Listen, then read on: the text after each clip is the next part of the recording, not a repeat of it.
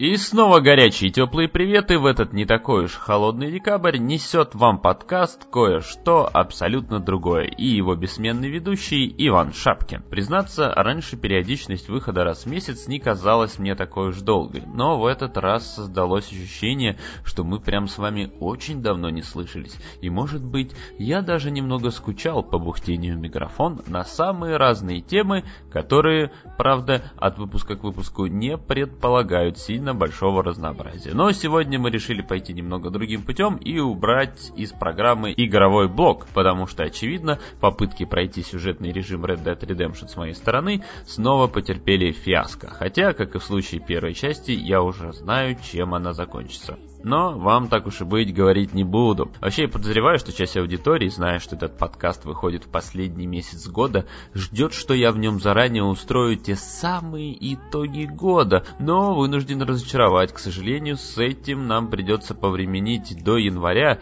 тем более, что я, как ответственный кинозритель, еще не видел несколько картин, играющих важную роль в оценочных суждениях о качестве прошедшего киногода. И в ближайшее время в декабре очень хотел бы им посвятить числу таковых я отношу, безусловно, First Reformed от режиссера-таксиста нового Триера, Адияра и Дэвида Маккензи. Хотя, конечно, я бы всех этих товарищей с удовольствием применял на режиссерский дебют Карен Гиллиан, но нельзя в жизни получить все, что хочешь и сразу. И нельзя, разумеется, писать вступительное слово на выходных, а подкаст в будни, потому что за это время можно часть из обозначенных лент успеть заценить.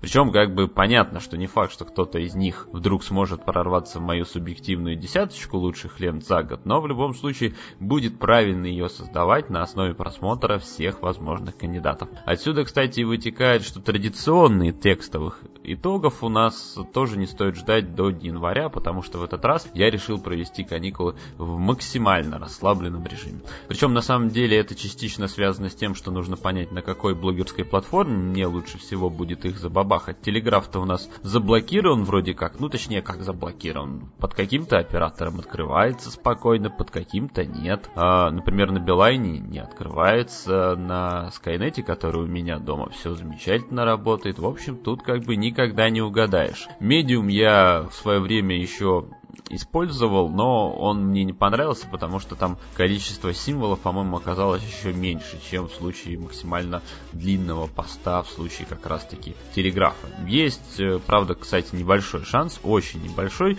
что я смогу до конца, соответственно, года отсветить музыкальное направление, как-нибудь его все-таки отметить, но заранее, как э, я люблю говорить, обещать ничего не буду, поскольку обещание это удел власти имущих, а я, как простой представитель народа, либо делаю, либо нет. А, но довольно всех этих разговоров о салатах, тем более, что, на мой взгляд, впадать в новогоднюю истерию, несмотря на то, что сегодня как бы уже 12 декабря, День Конституции, как-то еще рановато, хотя часть моих знакомых уже говорят, что в выходные дни торговые точки превратились в место всеобщего хаоса и ужаса, готового сожрать не только твои деньги, но и душу, поэтому, кстати, я хожу в подобные заведения исключительно в будни. Однако, давайте Давайте отмотаем немного время назад и вспомним любимую рубрику пользователя по имени Сергей Скачков, где я рассказываю о том, куда вам стоит сходить.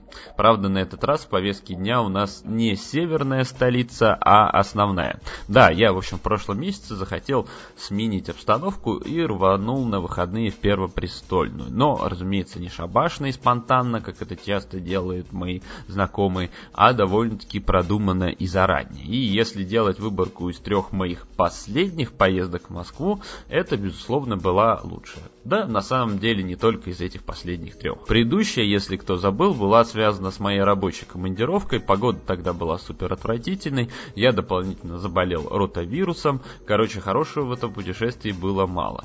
В августе же прошлого года я довольно сильно был разочарован барной культурой города, который вот вроде бы никогда не спит, но где, как правило, наливают все время какое-то говно. Но, слава богу, за прошедший год в Москве все-таки что-то да изменилось. Либо мои московские друзья перестали явно скрывать от меня годноту. Ну, потому что внезапно выяснилось, что в городе бывают бары с той самой высокой питерской культурой и обаянием. То есть это заведения, в которых не играет слишком громко музыка, там принимают банковскую карту, а коктейльное меню находится в голове бармена и способно приятно тебя удивить. Хотя на самом деле формально это не бар, а ресторан, и называется он э, деликатесом. И как и любое другое крутое заведение, случайно туда попасть нельзя. То есть вам необходимо с Садового кольца свернуть на улицу Садовая Каретная, пройти в арку дома номер 20, кажется, дойти до конца влево, а потом еще спуститься в подвал. Но то, что вы там получите и увидите, себя полностью окупит. Даже живая музыка, если вы вдруг досидите до ее появления, раздражать не будет. Единственная неожиданность, данное место работает до полуночи, но с другой стороны это делает его идеальным заведением для свидания. И при этом никто не опоздает на метро. Очень удобно. Хотя, конечно, главное, что из него можно всего за полчаса дойти до другого не менее важного места под названием караоке-бар Боуи.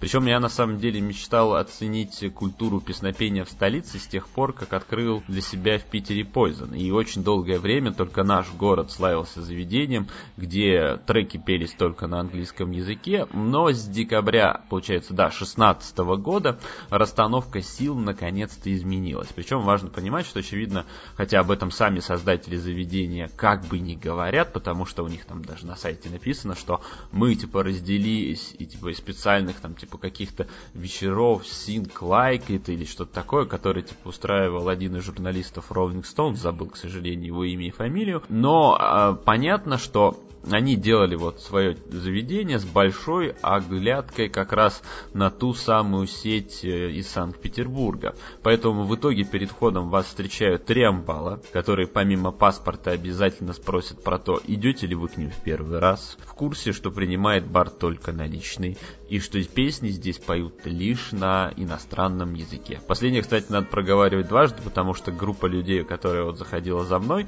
не с первого раза поняла обращение охранников. Плюс Боуи же он расположен на Мясницкой улице, соответственно, есть шанс, что туда могут заглянуть совсем случайные люди, которые метили на самом деле в Black Star или что там рядом базируется, ну что-то в этом духе, по-моему, упоминали охранники. А, и, соответственно, можно, если ты там под промахнуться промахнуться, если ты не хотел петь песню на английском языке, но случайно вдруг был очарован этой замечательной вывеской, которая висит у них на улице.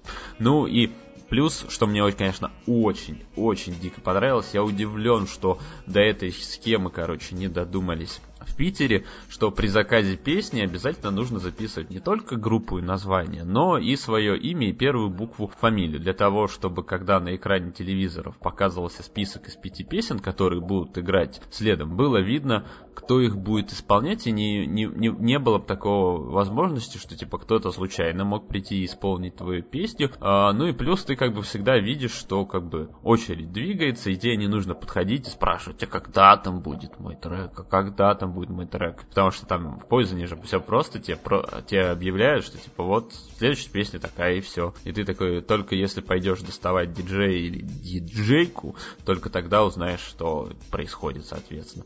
Ну и что мне казалось конечно, очень сильно удивило, это то, что в этом баре, наверное, единственный, может быть, минус в том, что там нет условно такой большой танцплощадки. Все-таки такое более условно сидячее место, хотя там есть такой как бы, промежуток, где люди в основном так сто... толпятся и скачут, если, соответственно, песня такая располагающая, а, но это такой условно единственный минус, потому что все остальное в Боу выполнено на просто, ну, на каком-то действительно классном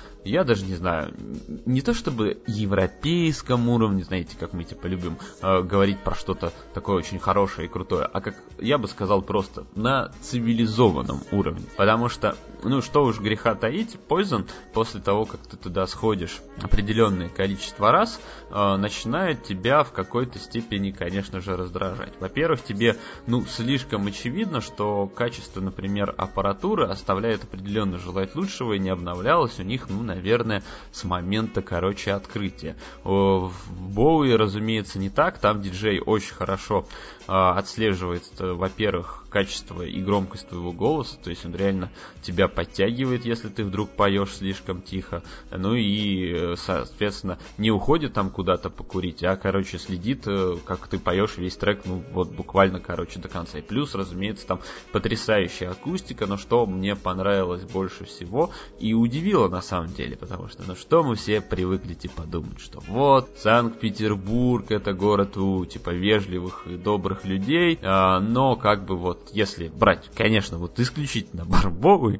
э, то там, разумеется, публика была заметно более лояльная, чем в том же самом Пойзоне. Даже если там пели какую-нибудь совсем умиральную песню, хотя вот прям совсем умиральную мы там все-таки не услышали, слава богу, но в любом случае, когда, соответственно, приходилось э, петь там что-то такое, ну, не, не слишком такое хайповое и будоражащее кровь, то как бы люди все равно как бы старались человека поддерживать, и плюс там все знали песни. Вот просто все песни, которые играли, все старались поддерживать, подпевать, да. И даже когда, ну, вроде бы вокалист был не очень как бы силен, все равно было ощущение, что, ну, как, типа, что с ним из-за того, что, во-первых, подпевает весь э, клуб, э, то как бы и он сам пел относительно вполне неплохо. Но я, конечно, э, был дико-дико удивлен, потому что после последних моих посещений Пользана, которые у меня были там, ну, буквально там в прошлом месяце, месяце, в сентябре я туда заглядывал, у меня было ощущение, что как бы бар себя довольно-таки э, подисчерпал в моих глазах, и атмосфера уже не такая праздничная и все остальное. Ну и вдруг вот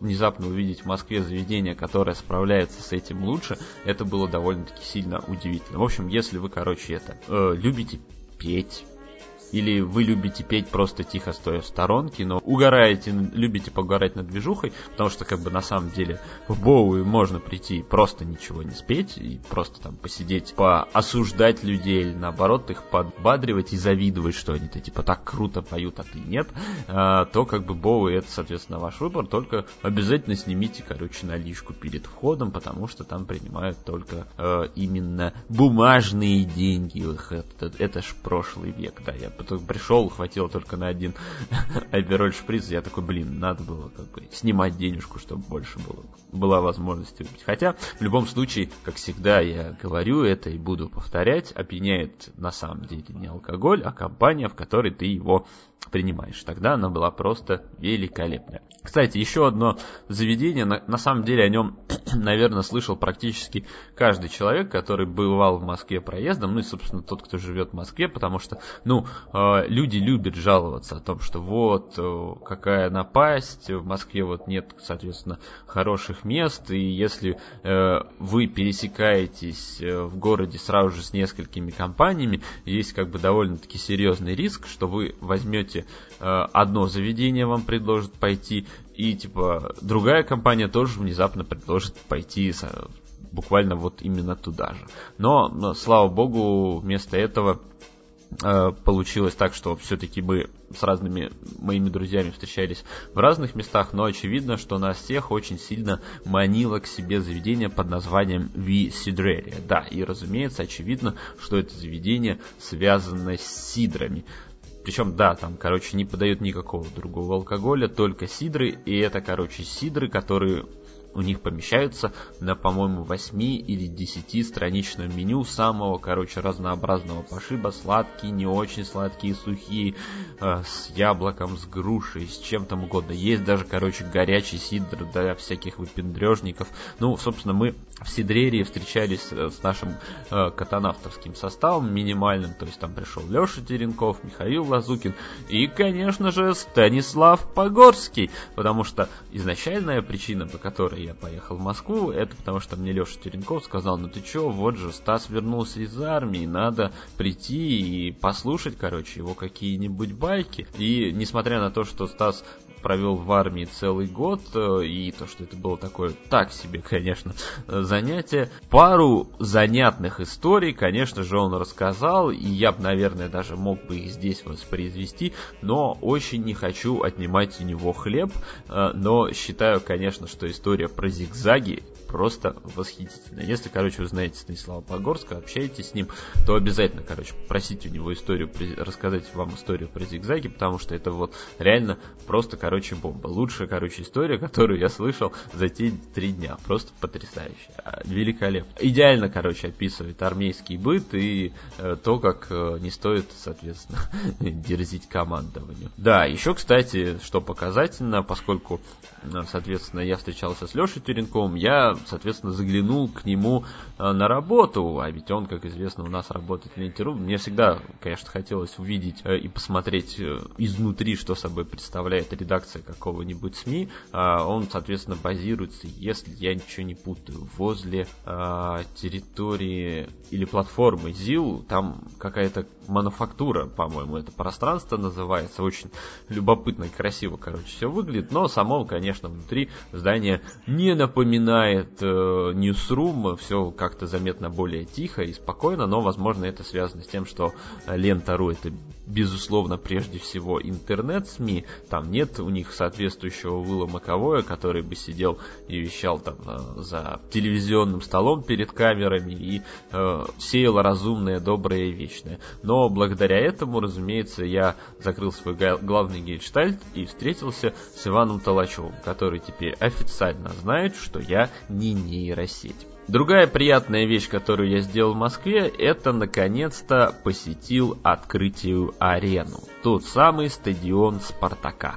Ну, я на самом деле очень хотел попасть на него еще, получается, да, прошлом году, ну, то есть я специально, короче, ездил на него в августе. Спасибо большое моим друзьям Коле или Наташе, которые смогли меня тогда подвести на машине э, до Тушина, и мы там немножко побродили вокруг стадиона, посмотрели на памятник, и у меня еще тогда, типа, остался незакрытый гештальт, что я, типа, не попал на традиционную, короче, экскурсию по стадиону, потому что у нее там, типа, было очень неприятное расписание, мы тогда должны были писать прямой эфир, который, правда, разумеется, начался тоже не по расписанию. В общем, как-то все это так наложилось. А, и, короче, я такой сказал, ну, типа, надо обязательно приехать, во-первых, на сам футбол посмотреть на открытие арены. И, разумеется, надо сходить на экскурсию, где, типа, дают посетить самые, типа, важные сви святые, в кавычках, местах. А, ну, и, конечно, у меня, типа, был очень такой великий соблазн поехать в Москву на Лигу Чемпионов в свое время, когда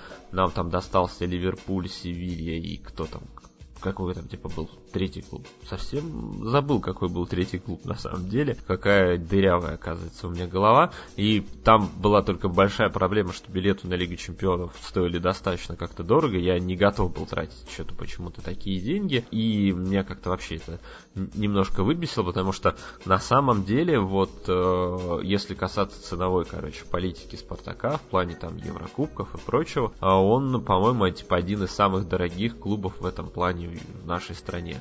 То есть, э, если, например, у тебя, короче, ты покупаешь спартаковский абонемент, это не дает тебе повода для того, чтобы ты мог ходить еще дополнительно на матчи кубков и, соответственно, на Лигу чемпионов.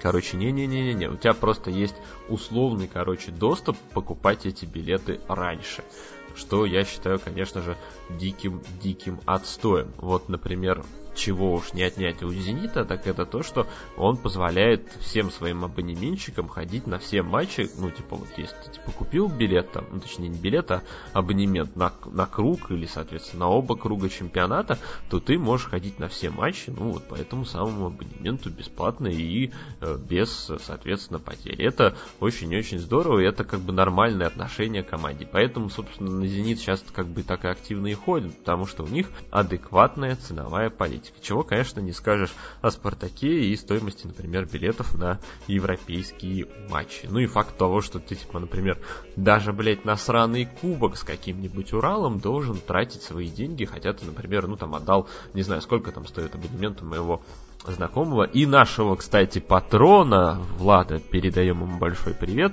э, ну, что там, вроде 15 с чем-то тысяч или около того, и все равно это предполагает, что на европейские матчи, то есть на Лигу Европы и там на Кубок нужно покупать билеты отдельно. Я считаю, что это по-свински, но недаром, соответственно, мы и свиньи команда называется.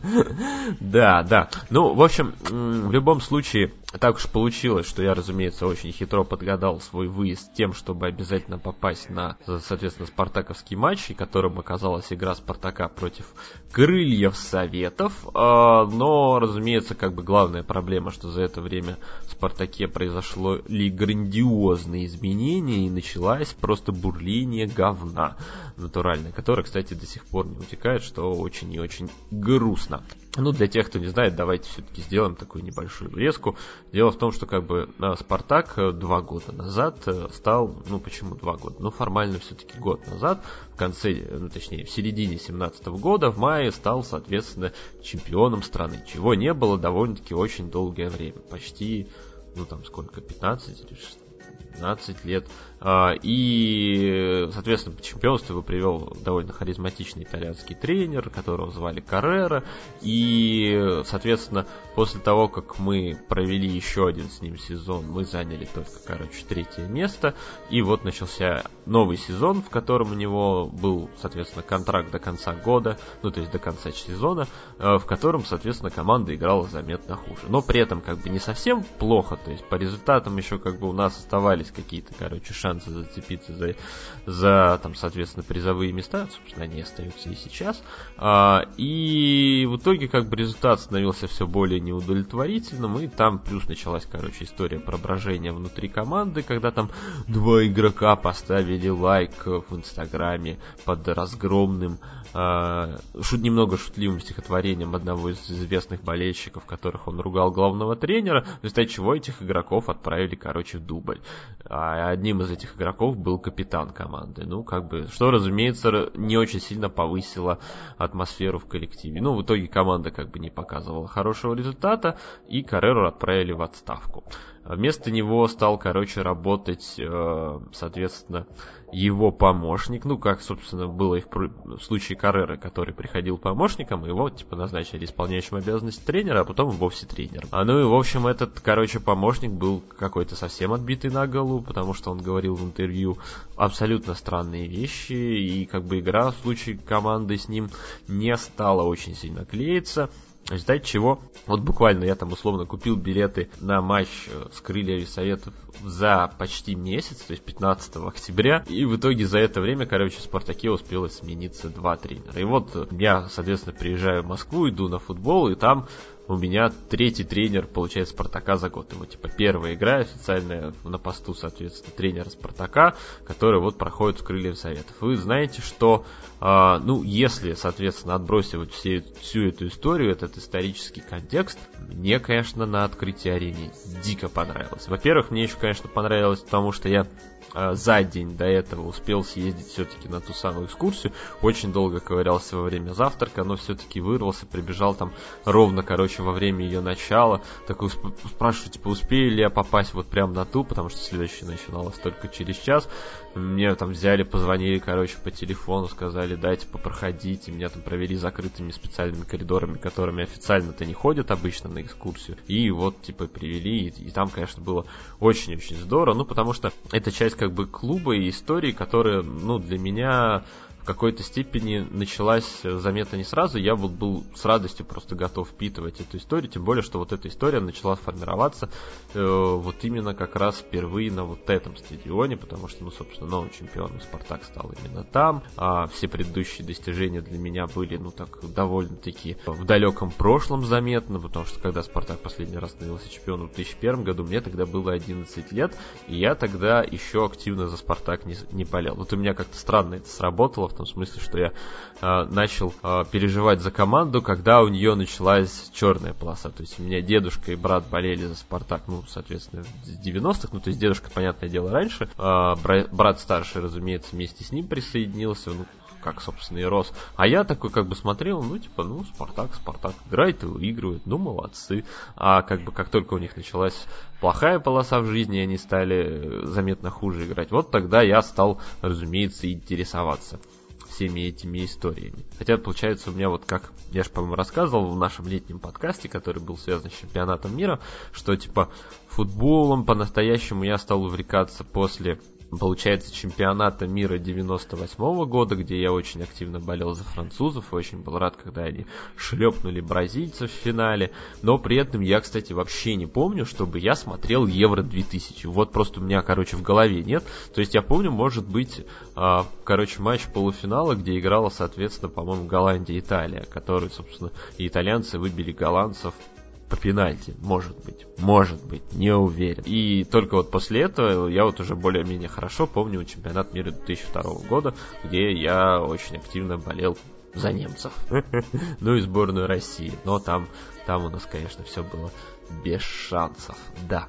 А, ну и, соответственно, с того периода, да, как раз после 2002 года я стал уже более-менее следить и за клубным футболом, где э, симпатии уже отводились Спартаку и какое-то время Манчестер Юнайтед, потом с Манчестер Юнайтед я переключился на симпатии к Арсеналу, а, ну и как бы вот так э, и продолжаю симпатизировать а, этим клубом. Ну и, в общем, да, экскурсия по открытию арены была замечательная. Там единственный, может быть, условный такой минус, э, такой в кавычках, в том смысле, что нам дали там пройтись по всем, короче, заведениям. То есть нам дали зайти э, в раздевалку Спартака. Причем так сказали, типа, вы можете сесть на любое место и сфотографироваться. Только футболки, пожалуйста, которые развешены, не трогайте, ну, потому что э, дело было накануне, за день до матча, и, соответственно, уже форму для игроков приготовили, представляете? А, ну и плюс э,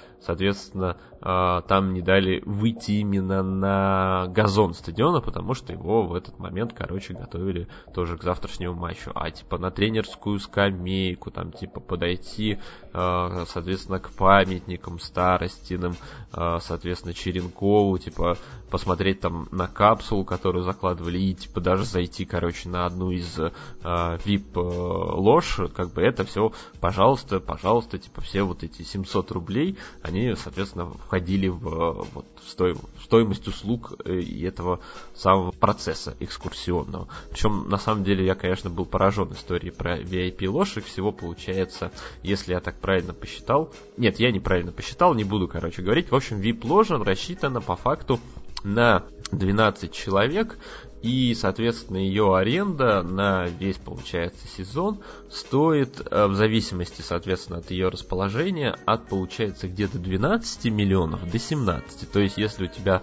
ложа на краю, она, соответственно, стоит где-то 12 миллионов. А если, соответственно, по центру, то это 17 миллионов. Соответственно, помимо самой как бы ложи, тебе еще дается доступ не только, во-первых, на матчи, но и ты в любой момент, соответственно, можешь прийти э, в эту самую ложу и там, не знаю, провести какие-нибудь переговоры закрытые или просто посидеть, покушать, потому что в стоимость, соответственно, услуг ложи входит еще и питание. Но я, конечно, слабо представляю себе людей, которые, знаете, пришли, короче, на матч, такие вместо того, чтобы сидеть и смотреть матч, сидят там за, короче, огромным круглым столом и смотрят матч, например, по телеку. Это, наверное, забавно выглядит, но кто-то, может быть, так и делает. Ну и плюс, как бы, стоимость питания, да, это довольно забавно, и плюс показательно, да, туда можно приходить не только, соответственно, на матчи и просто в другие будни, но и у тебя есть условный доступ на мероприятия, которые могут проходить на открытии арены. Но только я как пом- понял, э, первый концерт там, ну что-то вот в таком духе, который типа будет проходить на открытии арены, он будет только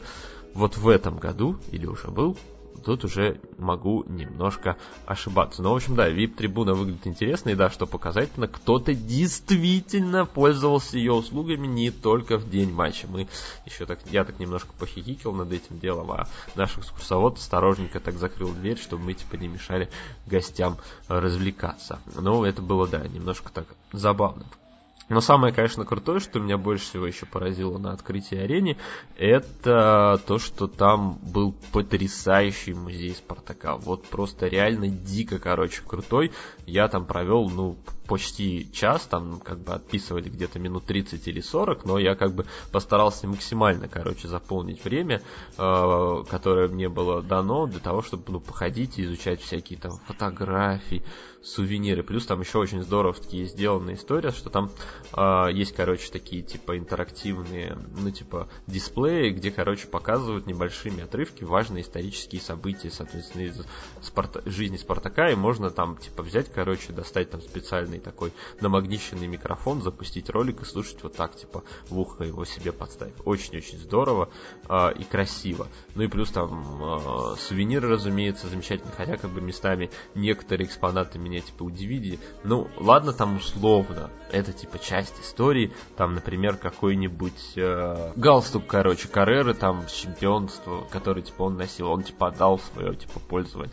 Но, блин, когда там, например, проходишь между рядами, там, короче, идут всякие, там, типа, книжечки, э, которые написал этот самый, короче, обозреватель Спортэкспресса, Робинер, где, э, с одной стороны, идет, типа, там история, как убивали Спартак 3, а потом, типа, как ковалось чемпионство. Я такой просто переобуваясь в воздухе, вот прям, вот, короче, ты мимо одной книжки прошел, хоба, он нет, он уже, типа, сторонник, типа, текущего руководства и, короче, целей и задач. Это, конечно, было немножко странно. Ну да, кстати, там активно, короче, по этому поводу шутили насчет Робинера, потому что там же можно было еще зайти, короче, в пресс-центр, посидеть, соответственно, за э, трибуной, почувствовать себя партаковским тренером. Мы там шутили активно с группой. Там, кстати, она была небольшая, вот 10 человек всего лишь, но как бы как я понял, там за день может пройти, точнее не за день, а получается за неделю несколько тысяч человек проходится. Ну, я думаю, они считают это мероприятие вполне ну, то есть экскурсии вполне для себя прибыльные. Кто-то, типа, там шутил,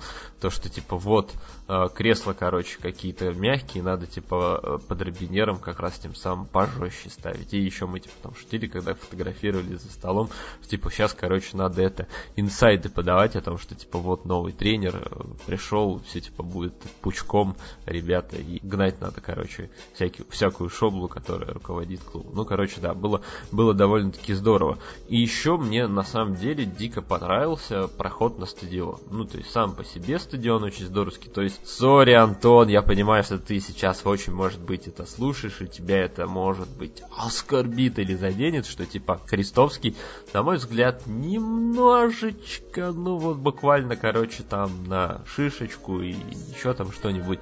Но все же, короче, похуже. Возможно, связано с тем, что когда ты, типа, приходишь на Крестовский, ты вот долго достаточно проходишь вот этот досмотр, а, а потом еще, короче, должен подниматься по этим идиотским ступенькам, там, короче, обходить как-то это все, чтобы, типа, попасть на трибуну. А в Спартаке э, заметно все гораздо проще, то есть ты выходишь из метро, тебя там очень хорошо как бы это регулируют, направляют как бы в нужный, соответственно, сектор, ты там проходишь там, ну, у нас, поскольку было места на трибуне C101, это, короче, вот получается фактически та же самая отметка на 11-метровой, соответственно, стороне э, и рядом, соответственно, со фанатской трибуной. Ну, то есть, вот как я в свое время ходил на матч «Зенита», э, с кем он там играл, с Би Ягундой, сидел, соответственно, на абонементском месте своего друга и напротив как раз рядом с «Виражом». И вот здесь получилось примерно, короче, то же самое.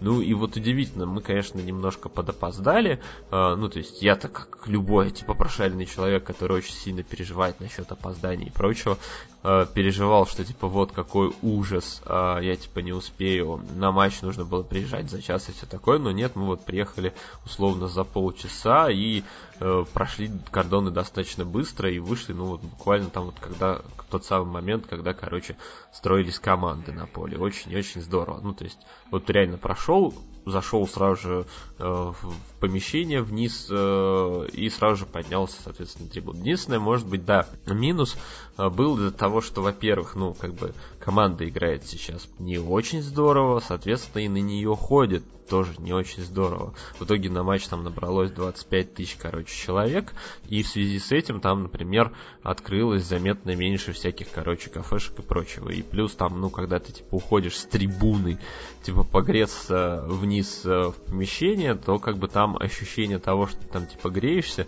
особо, мягко говоря, не возникает. Но самое важное в любом случае было то, что, во-первых, матч не закончился полной катастрофой. Это, слава богу, хотя как бы было ощущение, что такое может произойти, потому что типа второй тайм начался с пропуска гола, и плюс там в наши ворота еще типа не поставили пенальти, кстати, непонятно почему, до сих пор для меня, короче, загадка, ну, видимо, судья был куплен специально под первый матч, соответственно, нового тренера, а, и потом Спартак, короче, надгружал три гола, и это было, ну, вот просто, короче, потрясающе. Единственное, как бы главная проблема, отгружал им все голы в дальнюю от нас э, трибуну, то есть и ворота. А, потому что, ну, мы сидели рядом с, с виражом условным, и, соответственно, фанатская трибуна очень сильно активно кричала про то, что главный капитан, которого, соответственно, вернули из дубля и снова, типа, доверили капитанскую повязку, чтобы он, соответственно, от этой повязки избавлялся и уебывал, соответственно, из команды. Это, конечно, немножко-немножко как-то сбивало атмосферу, хотя в любом случае, ну, как бы выглядело и звучало это просто, просто, короче, охрененно. Ну, то есть мне очень понравилось, и, конечно же, будь я этим самым жителем Первопрестольной, обязательно бы как бы купил себе абонемент, чтобы иметь возможность ходить на матчи Спартака, потому что это, это, это круто. Ну, круто как бы ходить на футбол. Это, это, это весело. И как бы все, кто как бы ходили, несмотря на то, что у них были сильные опасения, несмотря на то, что для некоторых это был первый вообще поход, короче, на футбол, все как бы остались довольны. Все сказали, что было, было достаточно здорово. Ну и э, закрывая, так сказать, места, которые я типа еще дополнительно посетил, между делом, соответственно, после открытия арены я еще сходил по рекомендации своих друзей в музей космонавтики, который находится на ВДНХ, и, конечно, тоже был очень приятно поражен тем, что там он собой представляет. Дело в том, что я очень в свое время хотел попасть в музей космонавтики, который у нас есть в Петропавловской крепости, но меня смущал, короче, только один момент, что он был э, достаточно маленький, ну, по визуальным как бы характеристикам помещения, я такой не был уверен, что там может быть что-то интересное. Другая история Московский музей космонавтики, где, конечно, масштаб э, изучения экспонатов, ну, просто, короче, поражал воображение. И то есть я сперва как, как дурачок походил по первому залу, повосхищался, а, и такой, типа, ну что, это, типа, все, весь, типа, музей, неудивительно, что билет, типа, стоит, там, каких-то 150 или, там, 200, короче, рублей, а потом я такой понимаю, что вот там, типа, можно пройти дальше, и дальше там, короче, залов, наверное, еще 3 или 4, где, соответственно, история покорения космоса просто, короче, развивается прямо у тебя на глазах. Но, на самом деле, по факту, лучше всего, если вы вдруг пойдете в музей космонавтики, это присоединиться к какой-нибудь группе, которую, соответственно, обслуживает экскурсовод. Причем экскурсовод детский. Там между моими, соответственно, походами курсировал, получается, две или три, короче, группы, и там, соответственно, один экскурсовод был просто невероятно харизматичен, отлично рассказывал всякие прикольные истории, ну, то есть вот был прям идеальненький, работал и на свою аудиторию, и на окружение, то есть реально с ним как бы хотелось походить чуть ли не всю буквально короче, эту выставку, ну, потому что он отлично, короче, рассказывал, например, там, когда речь зашла, соответственно, о Циолковском, он, ну, там, соответственно, подходит, там, типа, условный музей квартиры Циолковского, ну, типа, там, кабинет его или что-то в этом, типа, духе, что вот он, типа, один из родоначальников Э, соответственно, ракетного движения и покорения, соответственно, космос, он такой, типа, говорит, ну-ка, дети, давайте попробуем подня подняться и улететь, короче, в космос. Давайте, типа, вот так, типа, сожмем, короче, руки, давайте попробуем и подпрыгиваем пых, подпрыгнули, сейчас не получилось, да, улететь, ну давайте, типа, попробуем еще со второго-то раза, точно получится. И такой, и подпрыгиваем снова, и все подпрыгивают, он такой, ну что, что-то не выходит, такой, как вы думаете, что нам, типа, помешало? Слава богу, там нашлись люди, которые смогли ответить, что это гравитация. Я в 8 лет не уверен, бы, что мог произнести такое слово, 8 там или 9. Да, но единственное, что, поскольку я пошел в музей космонавтики уже э, после того, как был на открытии арене, где я типа тоже долго как бы изучал все архивные материалы, там красивые видосики, вот это, соответственно, все. А, меня, конечно, музей космонавтики, ну, просто убил, в том смысле, что там тоже было просто дохренище всего, и я в тот момент уже был немножко не готов обрабатывать информацию. Ну, то есть я честно, короче, прошел вот по всем там условным экспонатам, что-то там для себя сфотографировал, но при этом как бы у меня не было ощущения, что я вот отложил в памяти вот все, что я только что увидел и прочитал. То есть вот это надо иметь в виду, что э, бегая, соответственно, по местам всяким по интересным, нужно обязательно знать для этого всего меру и строить свои условные маршруты так, чтобы у вас приятное впечатление с полезным не смешивалось в сторону точнее не смешивалось, а не смещалось в сторону полезного, потому что этого полезного в какой-то момент может стать слишком много. Так, конечно, делать, соответственно, ни в коем случае не стоит. Так что я даже когда типа вышел из ДНХ, у меня типа вот как раз была встреча через, получается, там сколько, полтора часа, и я такой, типа, чтобы как-то, ну, не знаю, разгрузить голову, взял, короче, и пешком пошел от этого самого ДНХ, э, да, получается, Тверской улицы, чтобы, типа, там хоть как-то себя разгрузить. Ну, кстати, удивительная история, вот, э, типа, я в Питере столько не хожу, сколько, типа, хожу в Москве. Э, удивительная история, но на самом деле так обычно и стоит делать, если ты, типа, куда-то приезжаешь в отпуск, то как бы зачем перемещаться там только на общественном транспорте? Ты же, типа, практически никуда особо не спешишь, можно ходить, передвигаться как тебе удобно, и как бы пешие прогулки это самое то. Единственное, что поскольку это был ноябрь в Москве, совсем тепло там все-таки не было, но все равно было довольно-таки приятно наворачивать всякие круги. Ну, и да, наверное, обязательно все-таки стоит упомянуть одно еще одно заведение, которое я вот буквально успел захватить свой типа последний день, а, которое называется очень просто и довольно-таки лаконично Ку. Это заведение, оно находится в отеле Азимут на Смоленской, чтобы, кстати, показать, но у меня все как-то тянуло в данное пространство, именно имеется в виду Смоленскую площадь. Дело в том, что когда я приезжал в прошлом году, мы, соответственно, с нашими коллегами снимали квартиру именно как раз на Арбате, что показательный. Плюс рядом, соответственно, с Смоленской площадью живет моя очень хорошая подруга. А, и она, соответственно, порекомендовала сходить в заведение под названием Ку, которым, как с ее, соответственно, слов, подается лучший рамен в Москве. Рамен это, если кто, короче, не знает, разновидность такого дешевого, э, ну, дешевого, когда вы, знаете, так говорите, это звучит немножко при, при, с пренебрежением, формально-то он достаточно, я бы так сказал, ну, прилично стоит, но это такой как бы недороску, недорогой фастфуд, представляющий собой японское блюдо с пшеничной лапшой. Ну, то есть у него при этом очень хорошее качество сытности продукта и, ну, как бы той самой атмосферы, потому что ку это такая как правильно говорят люди в своих типа обзорах, рамин изакая бар. Ну, то есть там все достаточно, короче, э, минималистично, то есть бумажные фонарики над входом, плюс там, соответственно, с одной стороны, вроде как бы на первом месте выпивка и закуски, но в данном случае, я бы сказал, на первом месте там в любом случае рамен. То самое, короче, замечательнейшее блюдо, которое, кстати, э, очень напоминает э, то самое как же его называют-то? Uh, ну да, собственно, ту самую историю, которая у нас была, когда мы писали основной подкаст, и там рассказывали благодаря нашему патронщику uh, Максиму Николаеву, да, точно, Максим Николаев, он, соответственно, нам рекомендовал или не рекомендовал, просил и умолял посмотреть фильм под названием Темпопо, который типа у нас называется в переводе, короче, одуванчик, где там про вот эту самую женщину, которая э, держала, соответственно, заведение по приготовлению лапши, и там, куда пришел, короче, пообедать как-то дальнобойщик, он сказал, что она готовит отвратительно, и он стал ее ментором, и, соответственно, благодаря этому смог заставить ее научить готовить лапшу заметно-заметно, короче, лучше, чем она делала до этого. Ну и, конечно, вот в отеле Азим просто вот замечательно готовят эту штуку. Я, на самом деле, никогда до этого не ел рамен, но после этого я в него, короче, влюбился безоговорочно. Великолепнейшая еда, обязательно попробуйте. Собственно, в Питере тоже есть э, хорошее заведение, достаточно, которое рекомендуется в плане как раз-таки поедания этого самого рамена, оно, по-моему, находится где-то в районе Сенной площади, если я не ошибаюсь. Ну, если вы вот реально, короче, ведете, загуглите, то оно, по-моему, будет в самом первом списке. Я забыл, как оно называется.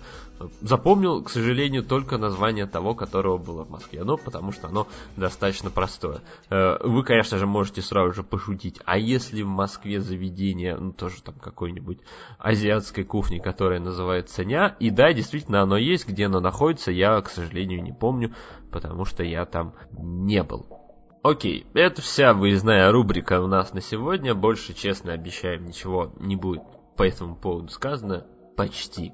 Поэтому давайте-ка перейдем быстренько к нашему другому, понятному и ясному блоку, в котором мы обсуждаем различные всякие сериальчики, которые я посмотрел за прошедший месяц. Их на самом деле, на удивление, набралось достаточно ну, нормальное такое количество. И первое шоу, о котором я бы хотел здесь поговорить, называется Метод Каминский, который выходил, соответственно, на Netflix в начале месяца. И там играют замечательные актеры Майкл Дуглас и Алан, получается, Аркин. И самое как бы важное, что вам стоит понимать, что это шоу сделал тот самый Чак Лори, которого сейчас большинство людей, ну как большинство, ну в общем какое-то определенная э, часть населения ненавидит за то, что он в свое время сделал шоу под названием «Теория Большого Взрыва». Короче, убил э, и популяризировал слово «гик» э, в обычных кругах, так что теперь в какой-то степени люди, с одной стороны, не стесняются его называть, а с другой относятся к нему снова с каким-то новым пренебрежением. Ну, хотя на самом деле, как я уже говорил, возможно, я здесь уже упоминал эту историю, хотя очень может, что вряд ли, потому что у нас, по-моему, нигде не возникала тема с, с историей теории Большого Взрыва. У меня один ее приятель как бы выдвинул в Твиттере, и я абсолютно с ним согласен был. Ну, когда вот, собственно, был анонс того, что вот сейчас текущий сезон, который идет 12 он типа станет для сериала последним, и все такие, ну, наконец-то, слава богу, это типа говно закроется, но ведь проблема-то в том, что все люди, которые которые пишут сейчас, что типа теория взрыва это типа полное говно. Они же все, короче, начинали с того, что утверждали, что теория взрыва это типа замечательно, великолепно, э, шоу, типа все типа в нем очень круто. Я, как бы один из моих приятелей, выдвинул замечательную теорию заговора, как я про себя ее немножко называю, которая заключается в том, что нам поначалу очень типа нравилась теория большого взрыва, потому что она была телешоу про неудачников. То есть там типа ребята, которые все время что-то фейлились, они какие-то попадали в нелепые, забавные, короче, какие-то ситуации. И, в общем, у них, короче, ничего толкового в жизни э, не случалось. Потом, соответственно, где-то сезона, ну, получается, где-то вот на стыке четвертого, пятого сезона у этих людей вдруг, короче, поперло. Вместо там каких-то нелепых штук, когда, типа, они там расстраивались из-за там всяких мелочей, ну, типа, там, Шелдона с его этими uh, That's My Spot и прочим, они, соответственно, вдруг стали получать э, от жизни заметно больше, то есть у них там появились успехи на рабочем месте, у них там появились девушки, э, кто-то, соответственно, там женился, э, появлялись дети, по-моему, только у одного, э, но не суть как бы важно, и ты вдруг получалось так, что как бы ты вот вроде как бы как начинал сериал и был тем самым условным, условным как бы неудачником, а герои, они вместо того, чтобы там не сидеть на месте и как бы продолжать тебя подчивать обычным юмором, они, соответственно, куда-то все-таки, но развивались. Не в плане там условного юмора, а плане чего-то другого, вместо того, чтобы насмехаться над героями, потому что типа они попадают в какие-то нелепые истории, ты должен был смеяться вместе с, с героями, и довольно солидную часть аудитории, имеется в виду, наверное, все-таки отечественно. А, это немножко, но на, довольно сильно задело, и они, соответственно, после этого не смогли смотреть этот сериал дальше. А, но это как бы моя теория. Может быть, э, как бы все немножко не так, но мне кажется, что она имеет право, соответственно, на жизнь. Так вот, про что, соответственно, сериал «Метод Каминский». Эта история, она вроде как бы основана на реальных событиях и рассказывает, соответственно, про дружбу двух э, людей, один, соответственно, из которых является тренером по актерскому мастерству, а второй, э, получается, является его агентом. Соответственно, тренера играет Дуглас, а агента играет, соответственно, Аркин.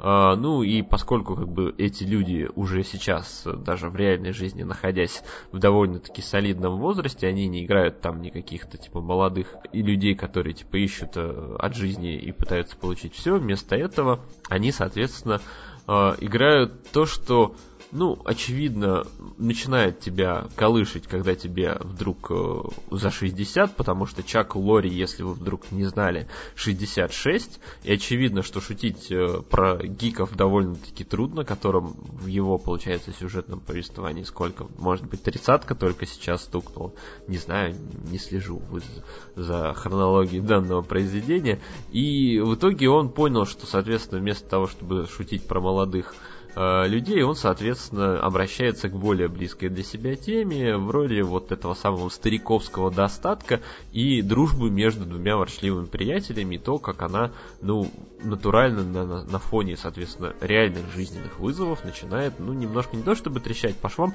а подвергаться довольно сильным испытаниям. Дело в том, что, соответственно, у Аркина, у него жена, она больна раком, и она в какой-то момент, соответственно, умирает. Ну, очевидно, и как бы он из этого этого очень сильно, короче, депрессует, а Дуглас, который до этого э, из-за своих там типа трех браков, э, из-за дочери типа э, старался держаться подальше от всяких типа ответственных и важных моментов, должен ради, соответственно, своего друга перешагнуть через собственную неприязнь, ну и типа проявлять сочувствие и типа заботу о ком-то э, другом. И это как бы очень довольно-таки здорово и показательно. Плюс сериал очень короткий, ну то есть реально там 8 серий, 25 минут, ну то есть их проглотить за там вот целый день у вас, э, ну как бы э, нужно очень сильно постараться, чтобы не посмотреть всего весь сразу, потому что он реально вот просто пролетает э, как э, Фанера над Парижем, но только, разумеется, с гораздо более приятным эффектом, потому что э, в нем вот как раз-таки наличествует та самая приятная сентиментальность и э, грусть по ушедшим годам и мудрости, которая у тебя есть, которая, соответственно, позволяет тебе хоть как-то двигаться вперед, хотя, как бы казалось, жизнь-то уже вроде как бы закончена, и нужно медленно готовиться к ее закату. Но на самом деле нет, нужно куда-то все-таки э, идти э, и понимать единственное, что, разумеется, может быть, вас немножко расстроит, то, что поскольку этот фильм про стариков, то он э, немножко, вот самую такую малость заходит на территорию, вот был, помнится, в прошлом прошлом году фильм, который снимал, короче, этот, как его, Зак Браф, э, наш всеми любимый, под названием «Уйти красиво», где там, типа, помимо, собственно, вот этого, того же самого Аркина, снимался еще, типа, Майкл Кейн и еще, по-моему, кто-то, где, короче, там, типа, это про ребят, у которых пенсию украли, они решили ограбить банк э, для того, чтобы вернуть, собственно, себе накопление. И там это был какой-то настолько, короче, вымученный фильм, отвратительный, я вот просто не знаю, как я его досидел до конца. Большая для меня, соответственно, загадка. А, и да, как бы у меня были сильные опасения, что он вот очень сильно, этот сериал будет основан именно на условно стариковском юморе, но а, там может быть единственная такая, ну не то чтобы опасная территория, на которую они заходят, это условная там история с простатой главного типа героя, про которую вещают и разговаривают как бы достаточно, короче, долго. Появляется там в условном э, полукамео Дэнни Девита, который играет врача, который типа это дело изучает, но он шутит хотя бы достаточно смешно на эту тему. А, ну, как бы в любом случае сам сериал очень-очень довольно-таки простой. Э, Дуглас хорош, хотя типа его поведение местами э, по большей части довольно мудацкое и глупое, а Аркин, ну, как бы вообще органичен своей типа ворчливости, там вот реально просто потрясающие сцены. Они едут, короче, на машине после того, как сдали э, в очередную это, клинику по борьбе с наркотической зависимостью дочку, соответственно, Аркина, которую, кстати, играет Лиза Эдельштайн, вроде ее зовут. Ну, короче, Кади из Доктора Хауса. А, и они, соответственно, едут, короче, в машине. Аркин что-то такой грустный, мрачный. Дуглас к нему такой поворачивается, спрашивает, слушай, может, это музыку какую-нибудь включим? Он такой, не, не люблю музыку, под музыку плохо думается. Он такой, о чем ты сейчас ты думаешь? Он такой, как обычно, о самоубийстве. Я считаю, что это довольно-таки э, любопытно. Ну и плюс там любят, типа, шутить и, во-первых, и про Голливуд. То есть э, тот же Чак Лори активно проходится, во-первых, и по собственному же сериалу, сериал о том, что типа, а эти чертовы, короче, недоумки из сериала Теория Большого Взрыва получают там, типа, по миллиону за серии, вот они, типа, пидорасы. А, или там, а, какой ужас, сейчас, типа, там, а, нельзя пройти мимо, там, каких-нибудь историй и не вляпаться, короче, в харасмент, ну, потому что там, типа, Дуглас а, начинает встречаться с одной, соответственно, из своих студенток, которая не молодая, как вы могли сразу же подумать, а, ну, такая за 50 ей где-то, наверное, или где-то в этом диапазоне. А, в общем, достаточно, короче, мило и хорошо. Ну, то есть я бы очень с удовольствием посмотрел сразу же второй сезон, если бы он был, соответственно, доступен. Очень, как бы, любоприятное такое шоу. Не, как бы, шедевр-шедевр, но очень-очень мило. Достаточно. Ну, и плюс, как я говорил, смотрится быстро, то есть идеальнейшая формула э, шоу выходного дня. То есть вы что-то включите для того, чтобы немножко развеяться, и вот вас уже, типа, несет по вот этим странным стопам а, актерского искусства. Плюс, да, на самом деле можно провести сравнение, собственно, с другим сериалом, который был связан с актерским искусством в этом году. Это, конечно же, Барри. И если, ну, вот как бы убрать из Барри там драму про его там армейское прошлое, про чеченских бандитов, оставить вот только историю, как он, типа, работал, собственно, по вот этому актерскому методу, как там пытался, соответственно, играть, то как бы получится, собственно, да, метод Каминский но только в методе Каминский есть своя как бы драма, но она, разумеется, более легче и проще, чем то, что было в баре. Ну, именно поэтому баре как бы дико-дико крутой, а этот самый метод Каминский просто хороший. Да. Другое важное шоу, о котором на самом деле я очень хотел поговорить в предыдущем выпуске подкаста, потому что я успел там буквально посмотреть две серии, и мне уже тогда просто хотелось так махать, короче, руками и так кричать, а, типа, ребята, вы должны его, типа, начать уже смотреть, что вы, типа, почему вы слушаете подкаст, а не смотрите это шоу. Это сериал, разумеется, Патриот от Amazon Prime Video, который я ждал просто с невыносимым ожиданием. Я думал, что я умру раньше, прежде чем выйдет второй сезон, потому что Amazon очень долго тянуло с момента того, когда типа они снова могут выпустить этот сериал. И, короче, блять, это просто пиздец как круто. Ну, то есть, если вы, короче, не смотрите в этом году сериал Патриот, то вы, блядь, не смотрите сериалы. Ну, то есть, реально, ребята, вот как бы мы каждый месяц здесь говорим про какие-то, короче, шоу. Я вам там, типа, говорю, что вот, есть, типа, такой сериал, типа, хороший. Но я всегда, типа, для вас всегда вот просто выделяю такие одним таким вот специальной сноской, говорю, типа, вот, посмотрите на этот сериал, он охуенный. Вот как бы Патриот это то самое шоу. В этом выпуске это то самое шоу, которое я, правда, на самом деле готов вот за это, в этом году вот поставить вот просто куда-нибудь повыше, там, в люб... ну, то есть знаете, там, типа, сериал «Первое место», там, один из лучших сериалов в этом году, там, типа, «Кобра Кай», «Патриот» еще выше. Вот настолько, как бы, это гениальное шоу, настолько оно, как бы, прекрасное, настолько удивительно, что его снял какой-то вот, ну, точнее, даже не снял, а придумал там, типа, какой-то чувачок, которого зовут, короче, Стив Конрад, и ты типа думаешь, кто это вообще, как он вышел, откуда. А он в свое время, ну, наиболее всего знаменит тем, что он, короче, писал сценарий к Уолтеру Митти. Ну, помните, вот тот самый такой милый, короче, режиссерский дебют, соответственно, Бена Стиллера. И вот как бы Патриот, он, кстати, немножко на него такой похож своей какой-то, знаете, гротескностью и, я бы так сказал, ламповостью. Но только как бы важно понимать, что вот первый э, сезон шоу, сериала, он рассказывает, если вы вдруг только к нам подключились, не знаете, что это такое. Патриот это сериал, который типа рассказывает э, про семью, а, ну, точнее, для начала он рассказывает про чувачка, которого зовут, короче, по-моему, если я ничего не путаю, Джон Тенвер, а, который является работником ЦРУ невидимого фронта. То есть он, короче, занимается а, различными выполнениями поручений, которые как бы проходят of the Books ему поручают в 2012 году, накануне, соответственно, выборов президентских в Иране, осуществить э, передачу, короче, взятки э, нужному как бы политику для того, чтобы к власти пришел человек менее радикально настроенный, который бы в какой-то мгновение смог бы остановить э, Иран от очень опасного шага, а именно превращение в ядерную державу. Ну, все, все вы, типа, знаете, смотрите сейчас новости, 2018 год, про то, что там, типа, была история долгая с этими урановыми стержнями, которые обогащали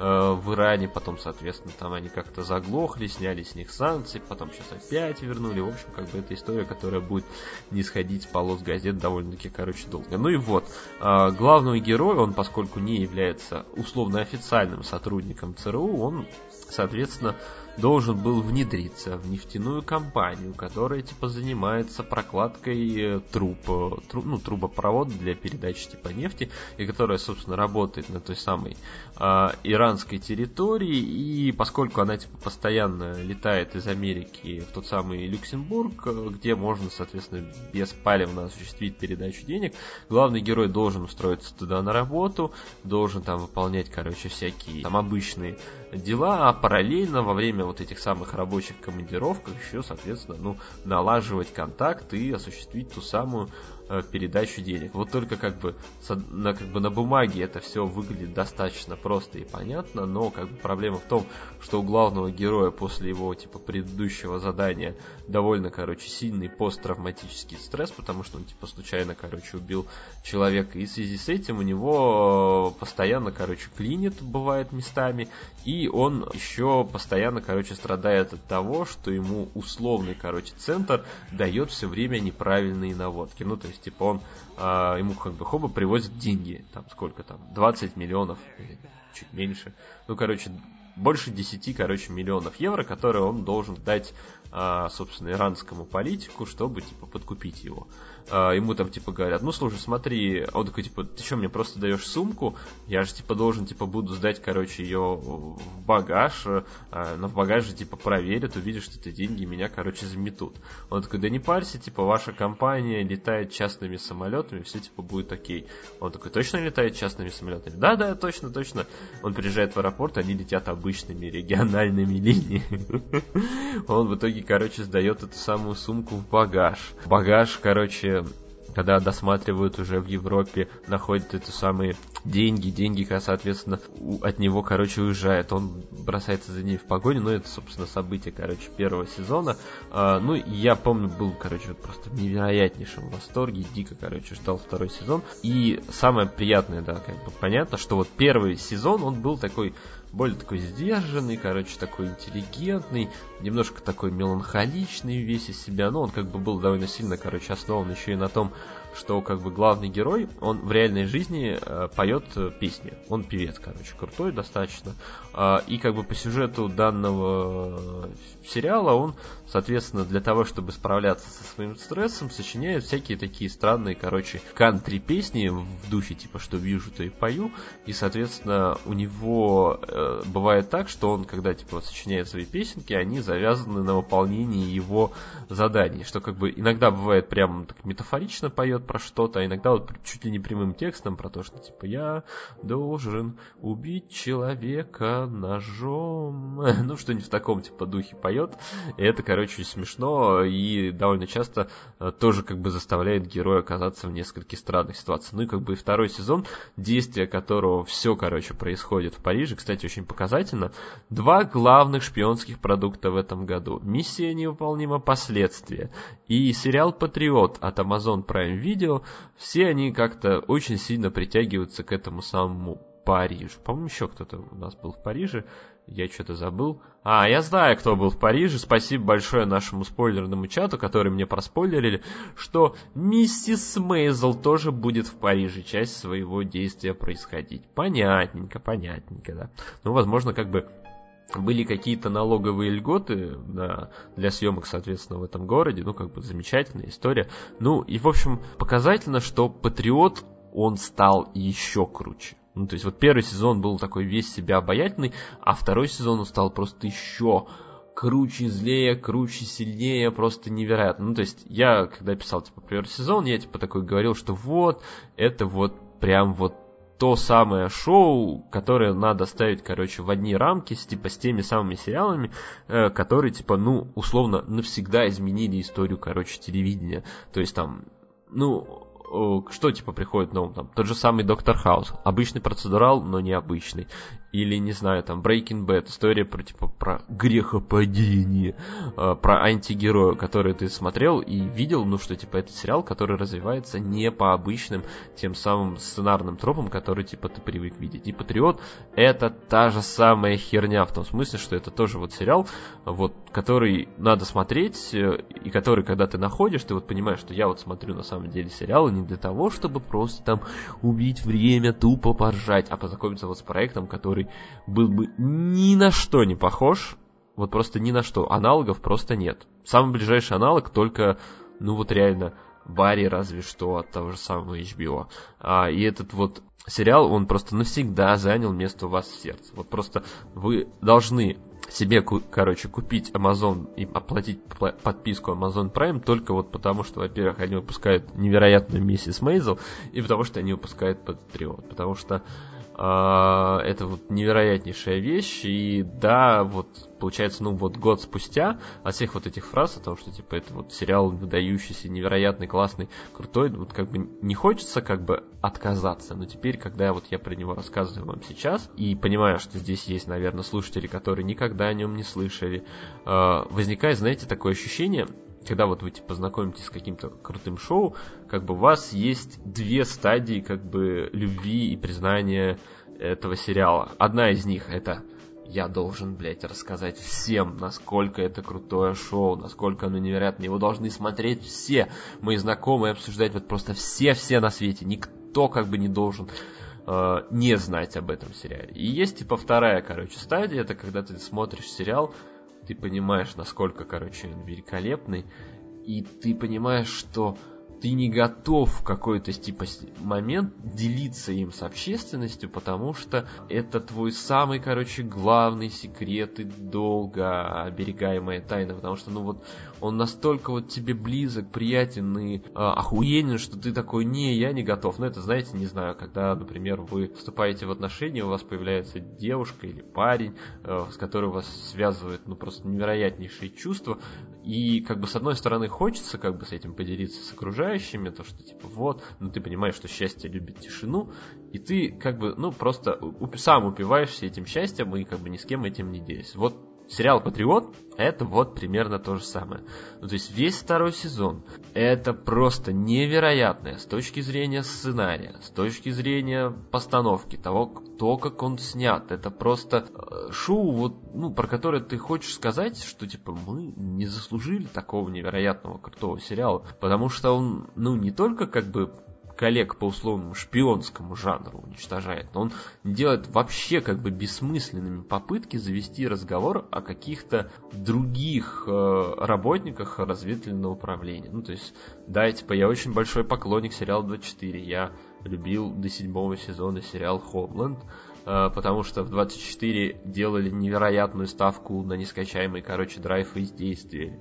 Хом, типа, долго, короче, давили драму, и там интрига просто, короче, тебя держала за горло очень, соответственно, долго. Но вот никто из этих двух сериалов, ну вот как представители лучших, условно, там, типа, шпионских, террористических и прочих, никто не рассказывал свои истории таким образом, что ты вот поверил в более вот эту минималистичную, обаятельную, крутую, нелепую и дико, короче, смешную историю, э, потому что, ну, типа, там условный взрыв нейтронной бомбы в КТУ или попытка ликвидировать американского президента через махинации с информационной волной русских, это просто как бы, ну, совсем не то.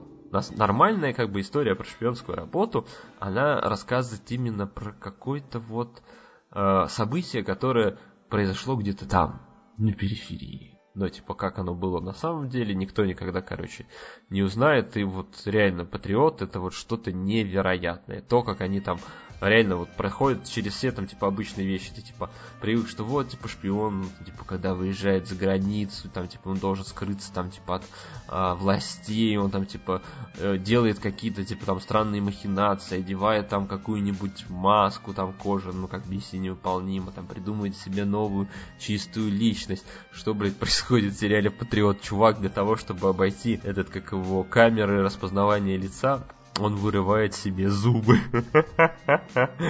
И, короче, улыбается во все свои, да, это такую ужасную, короче, улыбку для того, чтобы камера не смогла его, сука, считать как опасного преступника. Это просто, просто, блядь, невероятно. Ёбаный Амазон. Почему я до сих пор не слышу, что этот сериал продлили на 10 сезонов вперед? Почему до сих пор я не слышу, что его продлили? На самом деле, как бы Амазона есть довольно-таки такая странная штука, что они очень долго делают вот именно такое, знаете, судьбоносное решение по поводу сериала. Причем это касается как продления, так и закрытия. То есть э, вот э, тот же вот в этом году, типа, Моцарт в джунглях, типа, когда вышел четвертый сезон, все типа говорили охуенно, охуенно, охуенно. Наверняка, типа, будет пятый сезон. Про что же будет пятый сезон? Так интересно, так здорово. Хотя, как бы, сериал так закончился, как будто мог и сейчас заканчиваться. Ну, типа, охуенно, охуенно. И только, сука, месяц четыре или три спустя они сказали, не, мы его закрываем. Ну, как бы, это достаточно долгий срок. Вот та же самая история, например, с другими сериалами от Amazon, тем же самым Bosch, э, это про полицейского, и Голиаф сбили по Тортоном. Его вот Голиаф продлили на новый сезон только вот, получается, вчера или позавчера на третий сезон, хотя проект ну, достаточно давно идет. Ну, то есть, э, а вот почему как бы так долго тянули? Ну, очевидно, что это происходит, потому что Amazon сейчас занимается такой штукой, как оптимизация финансирования. Они, во-первых, отказались от поддержки всякого инди-хуинди, потому что очень сильно надеялись, что, типа, если они будут вкладывать огромные деньги. ну как огромные? Ну, на самом деле, наверное, если, наверное, по бухгалтерии посчитать достаточно большие суммы, вот всякие, типа, там, э, инди-фильмы, ну, тот же, та же, например, Суспирия, это фильм, который, типа, спонсировал Amazon. Но тот же Манчестер у моря, кто там еще у нас там был из известных? Ну, Алина они спонсировали до какого-то типа времени. И, и в общем, они очень сильно... А, еще это, Лавсик точно, Amazon тоже выпускал. А, и они, типа, очень сильно надеялись, что, типа, эти проекты, они позволят им привлечь новую аудиторию и заработать много денег. И если, как бы, часть из этих проектов, они оказались прибыль, то другая часть, она, как и любое инди, ну, как бы, оказалась не достаточно рентабельной. И учитывая, что они выиграли, собственно, главную битву за разработку и снятие сериала про «Властелина колец», то очевидно, что они вот сейчас все-таки будут очень активно считать свои деньги и не пытаться продлевать проекты, которые типа не очень сильно вызывают большой интерес. Но я дико-дико надеюсь, что Патриот не относится к данному данным типам сериала, потому что вы должны его посмотреть, и он должен выходить, выходить, выходить, выходить. Пока у Стивена Конрада хватает его замечательной и великолепной фантазии. Потому что, ну реально, придумать вот такие там повороты сюжет, то есть там вещи, ты просто такой, а это так просто, почему никто ни разу до этого раньше не показывал такие штуки? Это просто невероятно. Невероятно. Другое шоу от Амазона, о котором бы мне сегодня хотелось поговорить, это, разумеется, Homecoming, он же Возвращение домой, который сделал Сэм Эсмеэль, тот самый мистер Роберт, мистер Роберт. Робот, э, а с Джулией Робертс в главной роли. Вообще, как бы, у меня была интересная история с этим шоу, в том смысле, что я, типа, о, новый, типа, сериал от Амазона, типа, Амазон такие, типа, клевые, о, типа, Сэм Эсмейл, типа, что может пойти, короче, не так. А потом, соответственно, выяснилось, что этот сериал, он был внезапно, оказывается, снят по подкасту. У него было всего 10 эпизодов, и шли они, типа, ну, там, по 30 минут. И когда, типа, не открылся данный факт, я немножко так застопорился и такой, типа, нахера? Почему? Зачем?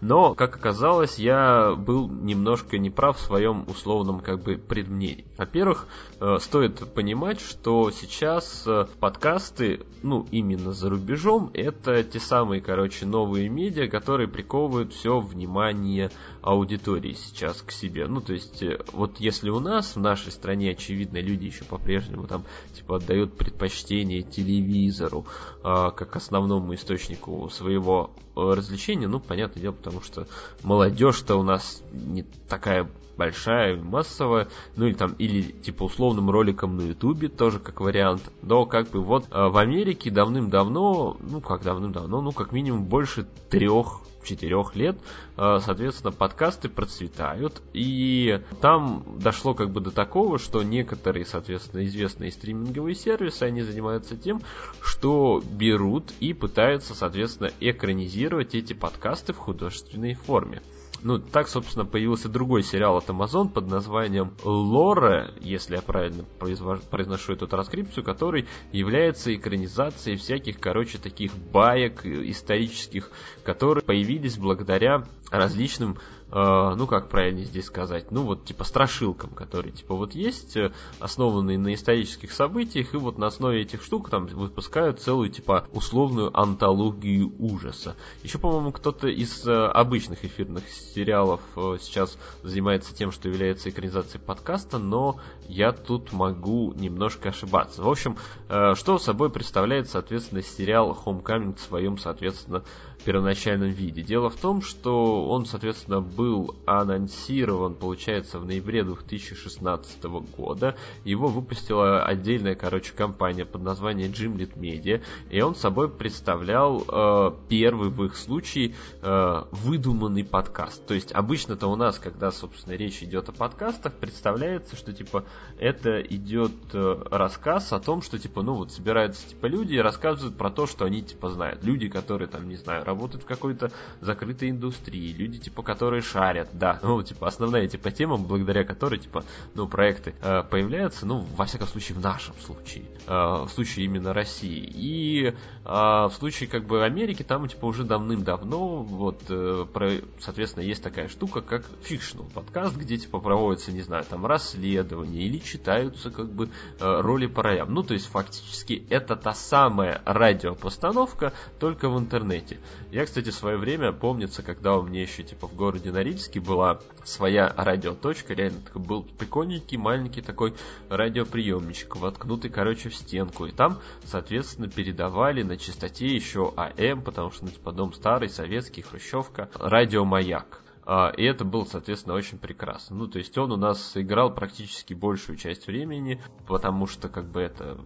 Э, ну, телевизора особо э, хорошего и плюс контента на нем не было, а вот типа радио, оно всегда типа работало. Я вот буквально часто ловил себя на мысли, что я на самом деле нахожусь, например, не у себя в своей типа комнате, я сижу в зале и слушаю, как, соответственно, с кухни вещает этот самый радиомаяк. До сих пор, короче, помню, самая веселая история была то, что я вот там как раз попал на какую-то, короче, радиопостановку, которая на самом деле была не радиопостановкой, а чтением э, по ролям, знаете, там, с выражением, то, что типа там актеры так прям там типа играли, э, нескольких глав из э, цикла детективов э, Черный котенок. Ну, знаете, помните, были в детстве.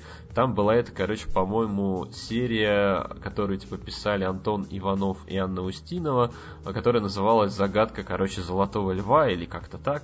Э, и я такой, типа, слушал, такой, типа, блин, как интересно, как интересно, а потом только я понял, а, я же читал про этих героев, это вот чтение романа, ну, точнее, не роман, получается, все-таки больше повесть, э, который, типа, я вот до этого, типа, не читал. Какие классные, прям пора, на радио поймал спойлеры по этому делу. И, соответственно, вот этот самый Homecoming, это вот в ноябре он, получается, 2016 года, вышел впервые первый сезон, это типа был такой психологический триллер, который продержался, получается, целых аж два сезона. Второй сезон вышел 19 июля прошлого года и состоял из шести эпизодов. И вы сперва типа думаете, типа, выдуманный подкаст, типа, не оригинальный, ну, типа, условно, да, оригинальный выдуманный подкаст, типа, кому он нафиг нужен. А оказывается, в этом подкасте в озвучке участвовали сразу же три актера, достаточно известных. Первой была это, соответственно, актриса Катерина Киннер. Ее вы, скорее всего, не так уж сильно знаете. А другие два актера довольно хорошо вам известны. Это был Дэвид Швимер и Оскар Айзек. Да, тот самый Дэвид Швимер и тот самый Оскар Айзек.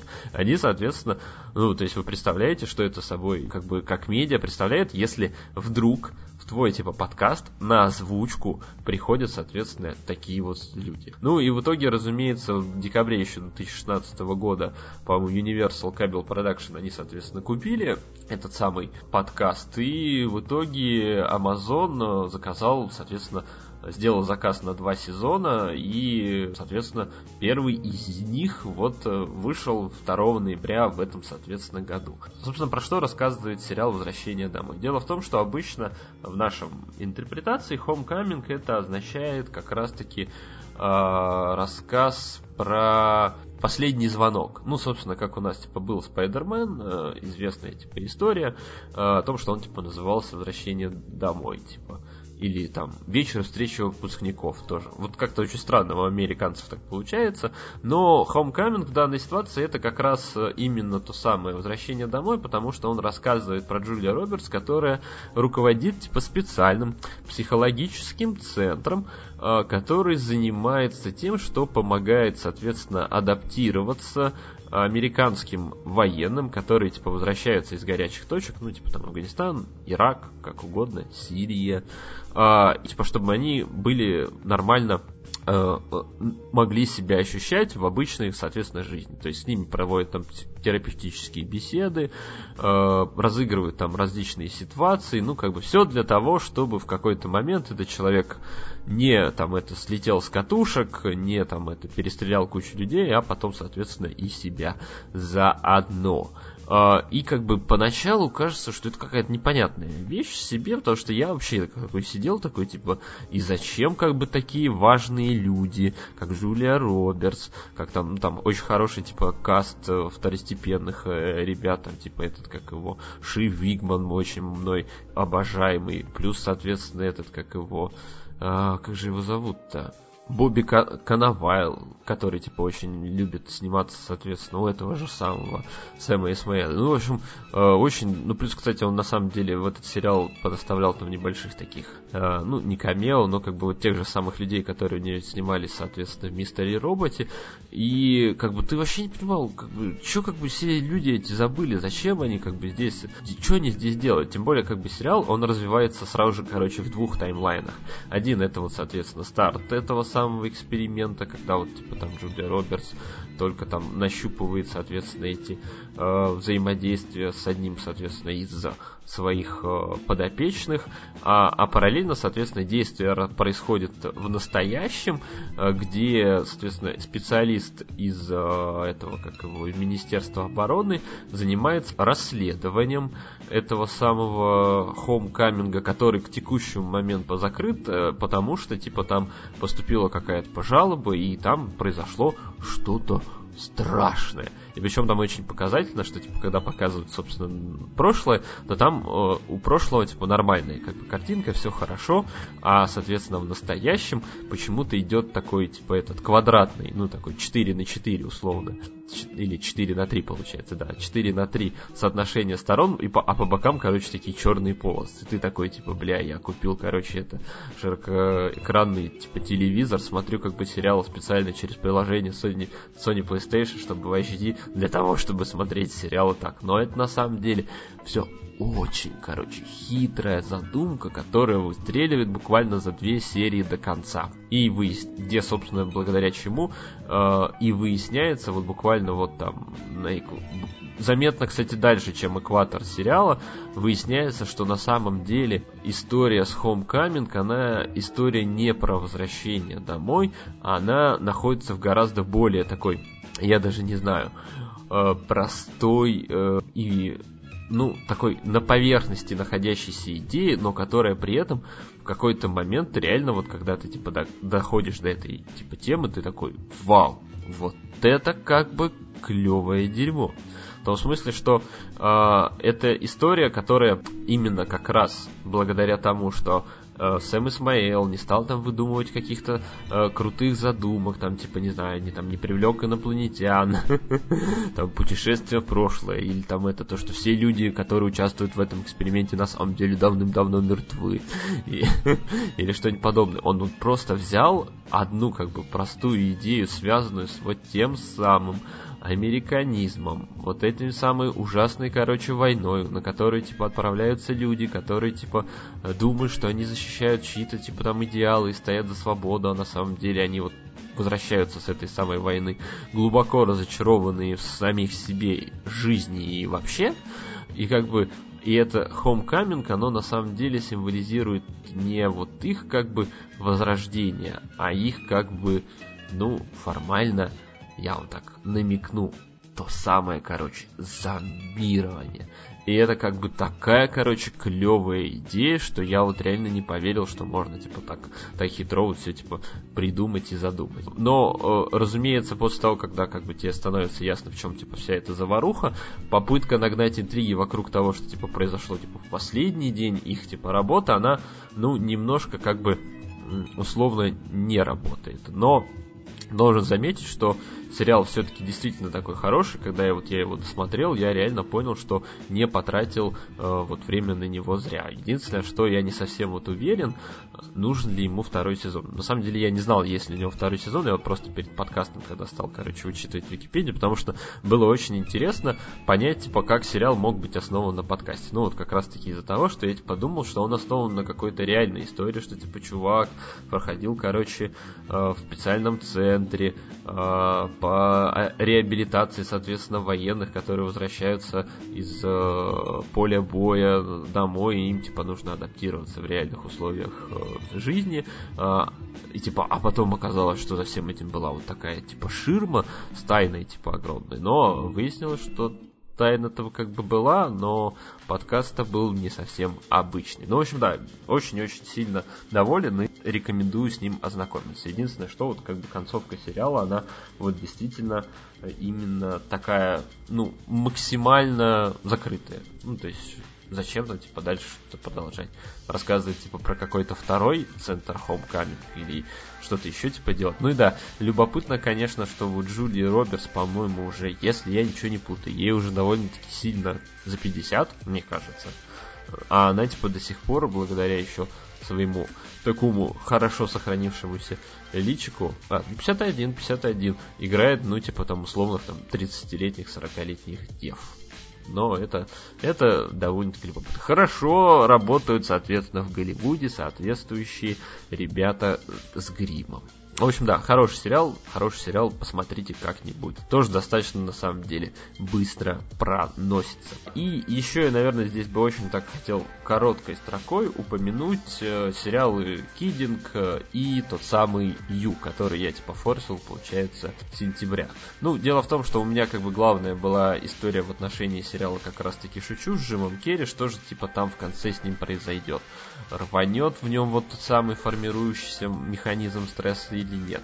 Ну и все-таки э, не, я немножко удивился в том смысле, что создатели сериала, они выбрали немножко такую странную манеру э, рассказа про эту историю, в том смысле, что э, в итоге, собственно, главный герой, он взорвался, но э, взорвался совсем как бы не по тому поводу, как, какие многие ждали. Тем более, что как бы у него формировалась достаточно типа долго э, такая концепция, что он вот просто, короче, найдет свое счастье в другом человеке, а другой человек послал его нахуй.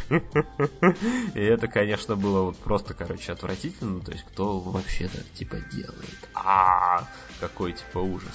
Но, с другой стороны, история с моральными заложниками, это достаточно занятная вещь и как бы не все готовы оказаться в этом таком капкане, у некоторых внезапно хватает силы и наглости из него вырваться. Ну, моральные заложники, смотрите, там по, по сюжету как бы сериала главный герой, он расстается со своей женой, а он типа, ну, проповедует как бы внешний образ типа доброго семьянина и прочего. А, и, соответственно, он, короче, знакомится в онкологическом центре а, с девушкой, ну, которая типа находится на какой-то там прям смертельной стадии рака, у нее типа там остается ей, короче, 6 недель буквально. Ну, и он, короче, начинает ее всячески поддерживать, а все таки типа переживают, бля, у нее рак, он типа не особо типа вылечиваемый. Наверняка она, когда умрет, нам всем, короче, пиздец. У него сорвется крышу, все будет нашему шоу хана, мы типа все наши деньги потеряем, и мы потеряем еще заодно, собственно говоря, и Джеффа. В итоге главный герой, он наоборот, соответственно, подталкивает эту девушку, которая уже типа отчаялась вылечиться на типа новую методику лечения. Методика лечения внезапно, соответственно, срабатывает, и в итоге, ну, как бы у нее ремиссия, она здорова, что как бы гарантирует им то, что они типа будут жить долго и счастливо, но для нее тот факт, что типа он постоянно был с ней рядом, а, он заставляет типа думать, что типа эта часть ее, ну, как бы вот прошлого, связанного как раз таки с болезнью, после чего она решает его как бы бросить. И момент для этого он выбирает самый, сука, неподходящий. А, я вот просто помню, что я вспоминал эту историю, когда смотрел этот фильм Стронгер с Джейком Джилленхолом, где типа вот рассказывали про чувака, который стал жертвой теракта на бостонском марафоне, куда пришел поддержать, типа, свою, короче, бывшую девушку, которая, типа, из-за того, что вот он, типа, туда поперся, тоже вот стала, как бы, моральным заложником, потому что так бы он туда ни за что бы не пришел, из-за нее, и как бы она, ну, в итоге как бы, оказывается вынуждена о нем, типа, заботиться. Кстати, у нас, типа, будет здесь еще один моральный заложник в другом сериале, связанном с раком, так что, как бы, да. Ну и, в общем, концовка, как бы, Кидинг, она внезапно, как бы, показывала, что вот вроде, как бы, герой даже от этой истории вот смог вроде отправиться, то есть, да, у него, типа, был момент стресса, там в какой-то момент случилось что-то такое немножко необъяснимое, непонятное, но, как бы, довольно любопытное.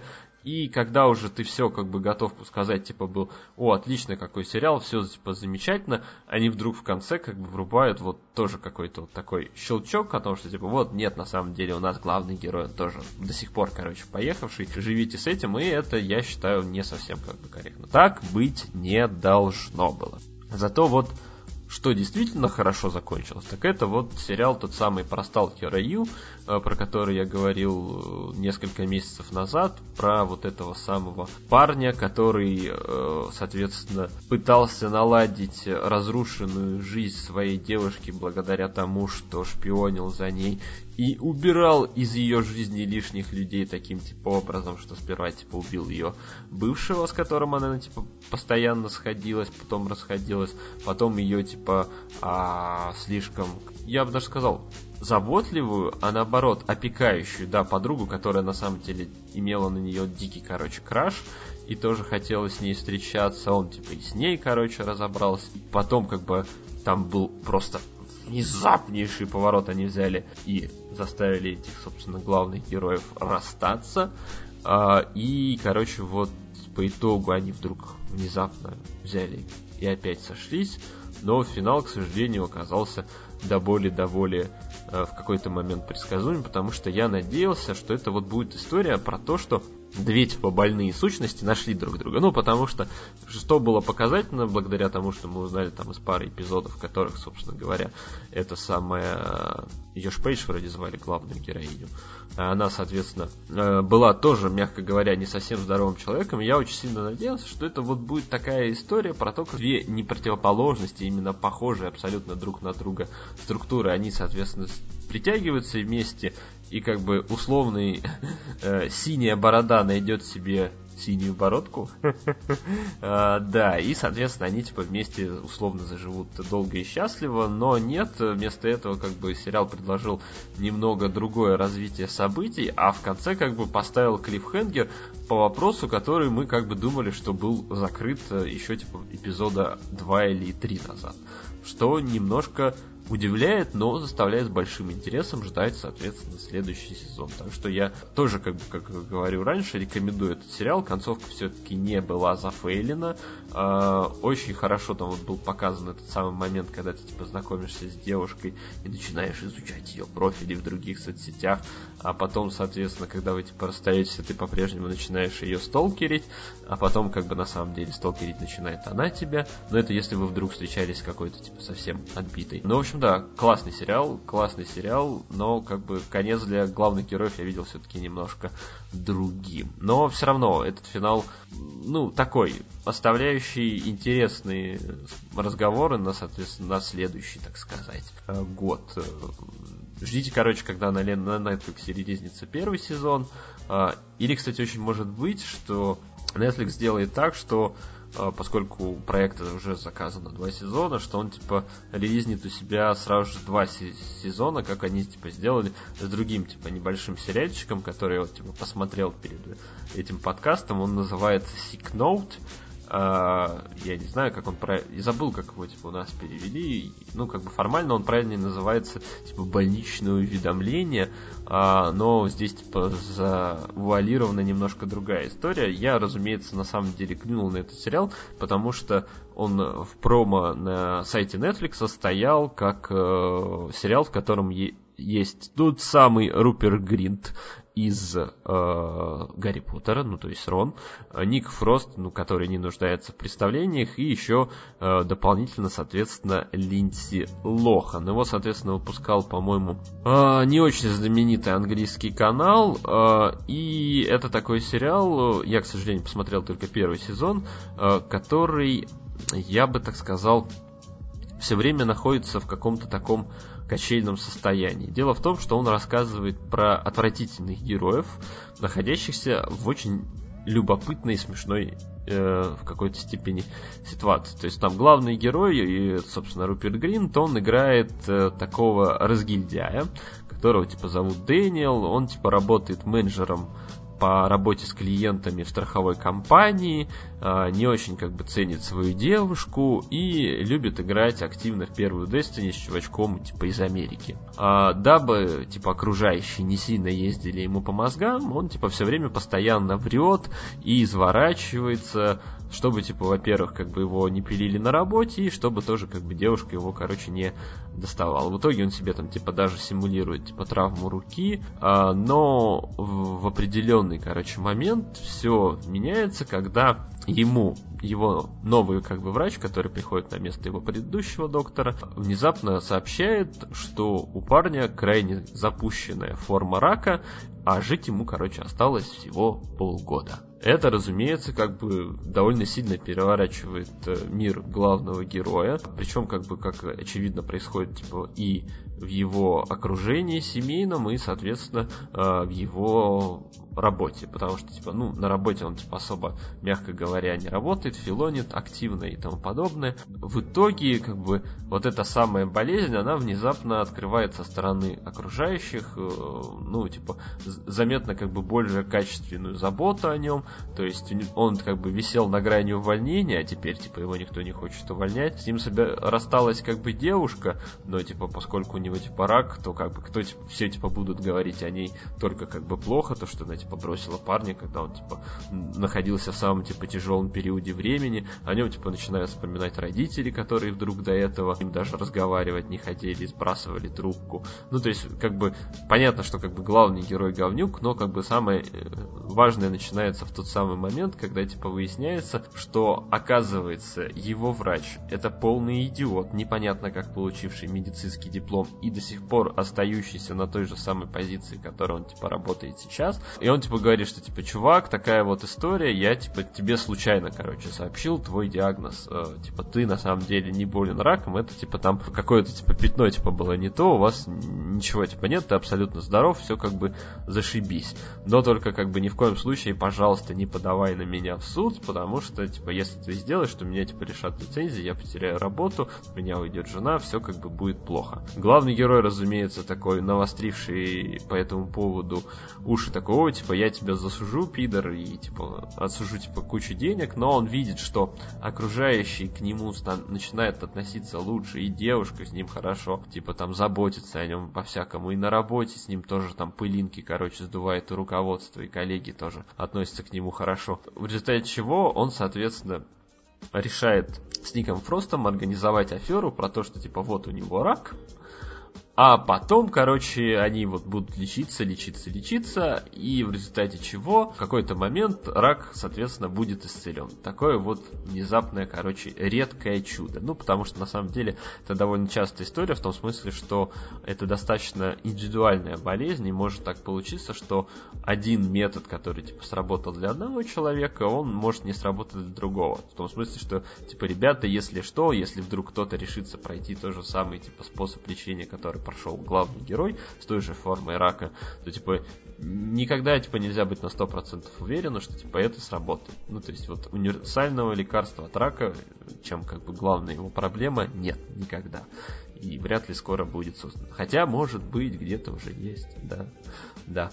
А, и в итоге, как бы, это сериал э, впоследствии как бы выясняется, что не только как бы главный герой является сильно большим мудаком, потому что он типа всем врет о том, что он типа болен чем-то, но как бы и окружающие главного героя, они тоже являются мудаками. То есть у него есть лучший друг, а, который спит с его девушкой. У этого при этом лучшего друга у него есть жена и ребенок месячный. А, соответственно, у него есть начальник, который занимается тем, что постоянно а, харасит а, одну типа из симпатичных подчиненных. При этом как бы очевидно, что этот сериал, он типа снимали его первый сезон в 2017 году, он явно снимался, короче, до вот самого эпоха, эпохи Мету и там типа Ванштейн Гейта, потому что сейчас сделать типа такой типа сериал, в котором типа начальник, находясь типа на ужине, ну, точнее, не на ужине, на обеде в ресторане, вместе с, типа, со своей, типа, подчиненной, очень активно бы у нее, типа, просил, чтобы она э, устроила у него дома личную демонстрацию э, нового геля для душа, который, типа, придумывала только она. Сама там, типа, у нее, типа, какие-то разработки очень странные. Ну, в общем, немножко такая девушка э, с приветом. И е... на эти эпизоды они смотрятся немножко тяжело. Ну, вообще, как бы все, что связано с его начальником, оно довольно-таки тяжеловатое. При этом сам по себе сериал, ну, довольно-таки любопытен, потому что по ходу действия, как бы, главный герой сталкивается с еще большей идиотией, которая там, например, вот как раз связана с тем, что он, типа, когда открывает э, для себя правду о том, что его, типа, друг ему э, изменял, соответственно, точнее как, не так, девушка его изменяла с его лучшим другом, э, это, соответственно, влечет к тому, что там его друг там чуть ли не погибает, э, соответственно, это происшествие начинает расследовать э, этот, как его, полицейский, который думает, что его друг является, как бы, этим шпионом, которого, типа, пытались убить КГБ. Это, типа, очень активно впадает в ту самую истерию вокруг, соответственно, России шпионов, что смотрится, на самом деле, деле не, как бы не категорически глупо, но так забавно. Но при этом все-таки юмор у сериала, во всяком случае, по первому сезону, довольно-таки такой, ну, сомнительный, потому что Ник Фрост вообще вот просто такое ощущение э, играет вот просто самого нелепого толстяка в жизни, потому что который, типа, там может сделать все, что угодно неправильно, то есть он просто вот все делает категорически неправильно и не так, и это, конечно, немножко как бы грустно, потому что ты знаешь его как более талантливого и уверенного в себе актера, но, а для Руперта Грина проект такой достаточно, ну, на самом деле неплохой. То есть я вот долго, короче, был уверен, что у него основной э, способ условный заработать денег сейчас это типа сериал «Большой куш», где у него там не такая уж, чтобы уж важная роль. Но вот, как оказывается, вот у него есть э, такая вот небольшая халтурка, где он играет такого вот персонажа говнюка. Единственное, что я как бы до сих пор не дождался появления Линдси Лохан, но она, как мне подсказали люди на моей шоу, зафиксирована именно на второй сезон, который был заказан у этого сериала сериал практически сразу. Первом сезоне всего 6 серий, и как это водится, практически, да, все сериалы, про которые мы говорим сегодня, они все достаточно короткие, все идут типа по 30 минут. Даже типа тот самый Патриот, у которого предыдущий сезон был из 5 из 10 серий, которые, действие которых происходило типа по 50 типа, минут, типа второй сезон состоит из 8 эпизодов, и там только, по-моему, последний идет вот почти 50. Все остальные там 40, там 30 чем-то минут. Ну, то есть э, достаточно быстро очень просматривается. Но Патриот вообще он достаточно быстро смотрится. Такой, а, блядь, как охуенно, как охуенно. Я силой себя заставлял, чтобы не засматривать его сразу же до дыр. Ну а теперь у нас внезапно неожиданный анимационный блок э, в данном сериале. Вот я такой в данном сериале, ну имеется в виду сериале в нашем подкасте, потому что, как очевидно, у него тоже есть э, сезоны. И это типа в данный момент вы находитесь во втором. Э, я посмотрел очень классный, невероятно здоровский, прям таки дико крутой.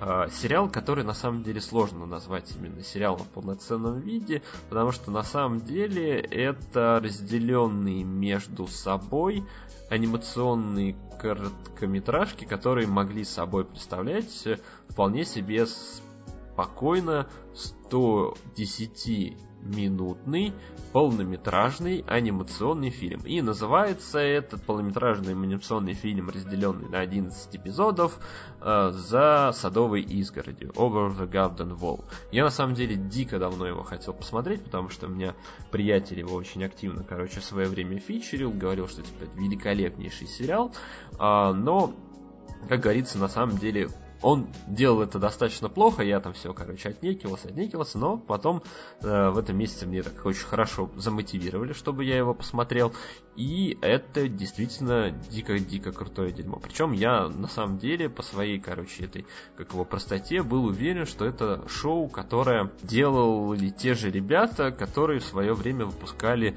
замечательнейший анимационный мультик под названием «Песнь моря». Ну, потому что анимация в плане э, ну, как бы качество графики и прочего очень-очень как-то похоже. Причем, да, я помню, с, с песней Мориш была очень смешная история, там, когда то, что его мой друг, типа, тоже там посмотрел дома в оригинале, и потом, типа, его выпускали в прокат, и я такой, типа, вот, надо на него сходить, и мы, типа, как дураки, короче, поперлись в дом кино, а фильм, оказывается, показывали в дубляже, что нас э, немножко расстроило, ну, точнее, меня-то особо не сильно расстроило, а приятеля так прям очень сильно расстроил, потому что там же в оригинале был Брэндон Глисон, я там еще, короче, спорил с каким-то, типа, чувачком, который снимал э, мультик на телефон э, и, очень дико меня отвлекал.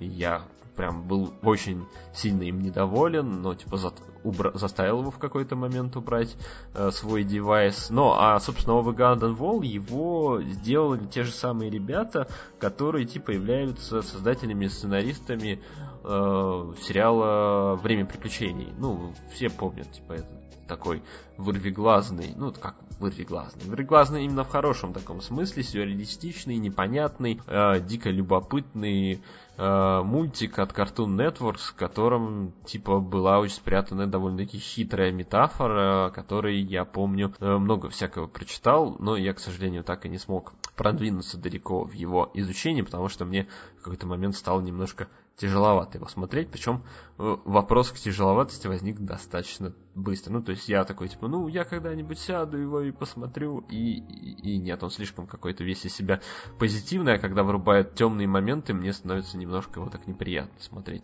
Другая, конечно, история в случае, короче, Over Garden Wall, это э, очень такое классное фэнтези сказочное, которое, конечно же, как это часто и бывает, замешано на, понятное дело, реальном мире.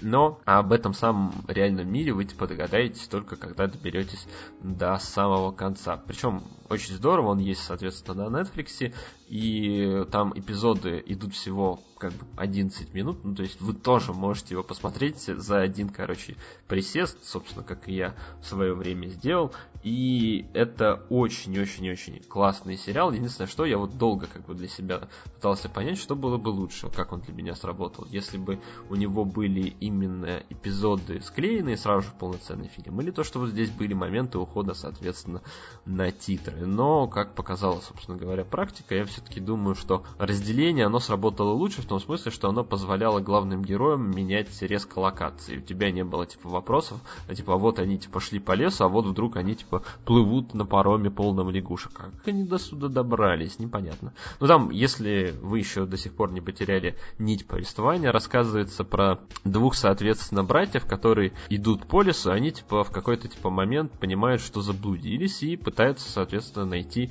дорогу домой. А в лесу, мягко говоря, довольно-таки странно и необычно, потому что, типа, лес, он представляет собой какое-то очень странное скопление местности и живности, в которой, типа, птицы разговаривают, там есть очень странный дровосек с фонарем, э, который все время, типа, пугает э, детей, что, типа, может быть вокруг, типа, скрывается какой-то, типа, зверь ночи, который очень захочет, типа, утащить вашу душу куда, типа, подальше.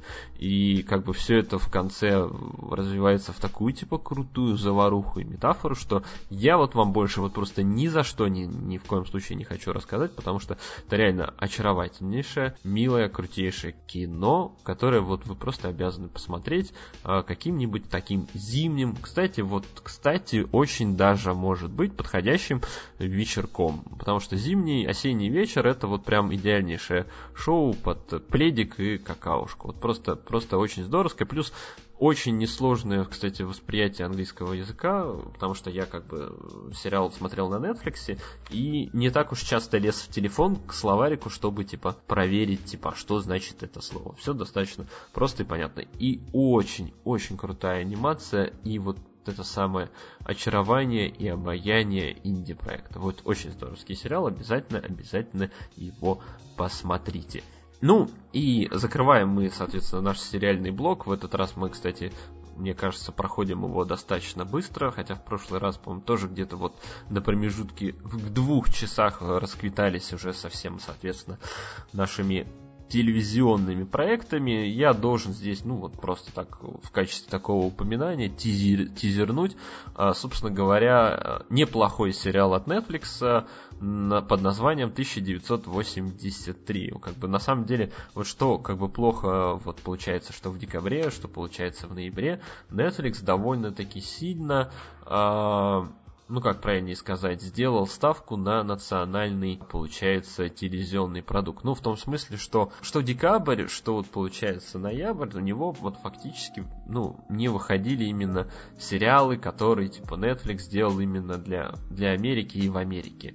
То есть все там проекты, которые выходили, они и выходят. Э, они все как бы повязаны на э, национальном колорите. То есть, соответственно, у них там вот выходит этот турецкий сериал, как в пятницу про этого, как его там какого-то воина, потом, соответственно, про мексиканскую команду, борющуюся с демонами и вампирами. Еще, соответственно, до этого релизнулся сериал там немецкий про двух полицейских, один, соответственно, турок, другой как бы бюргер. И, соответственно, но до этого самое важное, что в конце месяца состоялась премьера сериала под названием 1983, который был снят э, про альтернативное будущее Польши. Ну, то есть это моя любимая благодатная тема. Я очень, как несостоявшийся историк, как, точнее, как совсем несостоявшийся историк и состоявшийся философ, ха-ха-ха, а, люблю рассказы про, соответственно, альтернативные развития событий. А, и, собственно, 1983 это такой, типа, политический триллер, который, соответственно, рассказывает альтернативное развитие события в Польше, где в какой-то момент тоталитаризм не пал. То есть там в 1983 году э, произошла серия, короче, терактов э, не только в Варшаве, но еще и типа и в Гданьске, и в двух других крупных, соответственно, городах. Ну, то есть понятно, что 80-е годы для будущего постсоветского пространства, оно происходило в том, что типа люди активно выступали против, соответственно, Восточного блока, СССР и, собственно, концепции холодной войны. Хотели, чтобы стена пала, бла-бла-бла. Ну и, в общем, как бы страна находилась на грани, соответственно, гражданской войны. И в этот момент там, соответственно, произошли эти самые теракты, после чего за 20 лет страна просто, короче, изменилась до неузнаваемости. То есть вместо того, чтобы там, типа, ну, не знаю, пришла условная, как бы, как я говорю, демократия, свобода, равенство и братство, там вместо этого закрутили, короче, гайки и стали, ну, как бы люди больше беспокоиться о том, чтобы, как бы, их жизнь была более безопасной. Ну, собственно, это как в том же самом Хрустале, когда там, типа, это главная там героиня спорит, соответственно, с матерью, ей мать говорит, типа, то, что вот, родину надо любить, на родине, типа, надо жить, типа, есть, типа, еда, как бы, и хорошо. Если, типа, безопасно и здорово, типа, я, типа, готова, соответственно, жить в такой стране. Хотя вот, как бы, 96-й год, Минск, Белоруссия, безопасно. Такое. Хотя, может быть, кстати, в Минске было и безопасно. Чай не Москва с Питером были. А, ну, и, соответственно, Польша закрутили гайки. Оно стало, ну, вот таким характерным полицейским государством. А, при этом там что, короче, показательно. А, при этом, ну, то есть там в США показали, что там президентом стал не Джордж Буш, а Эл Гор. Но при этом он по-прежнему, типа, как и, собственно, его реальный ну, получается, я не знаю, как, как это правильно сказать, реальный прототип, которым, собственно, является президент США, являлся президент США Джордж Буш, он тоже нападает на Ирак, наверное, по тем же самым, как бы, липовым обвинениям в химическом оружии. А, при этом, короче, Польша, да, она закрытая страна, но там, типа, есть очень много мигрантов э, из Восточного Вьетнама, точнее, не Восточного Вьетнама, а просто из Вьетнама.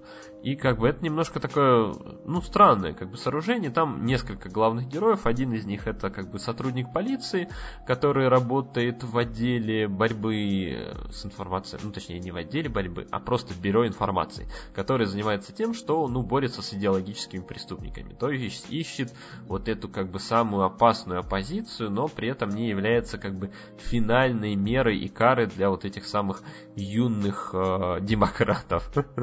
Да, и, соответственно, параллельно там рассказывается история, короче, про студента юридического факультета, у которого, собственно, родители погибли во время этого теракта, и он, соответственно, вместе с этим полицейским как-то пересекается по поводу одного, соответственно, старого дела, и они вдруг как бы начинают понимать, что оно может быть связано с теми самыми как бы терактами 1983 года, и что в этот момент как бы начинает формироваться новая как бы сила, которая собирается еще сильнее, блядь, закрутить гайки бедной, короче, Польше. Я в итоге сейчас на текущий момент посмотрел, получается, три с чем-то серии, и я должен сказать, что сериал меня заинтересовал заметно больше, чем вот немецкий Дарк. То есть я вот в свое время посмотрел пилот Дарка, ну вот э, тоже другой немец... сериал оригинальный от Netflix, и такой сказал, довольно хорошая как бы интрига, но я так типа устал от всех вот этих маленьких городков, где какая-то типа тайна, что-то непонятное происходит, типа можно типа сюжет попроще.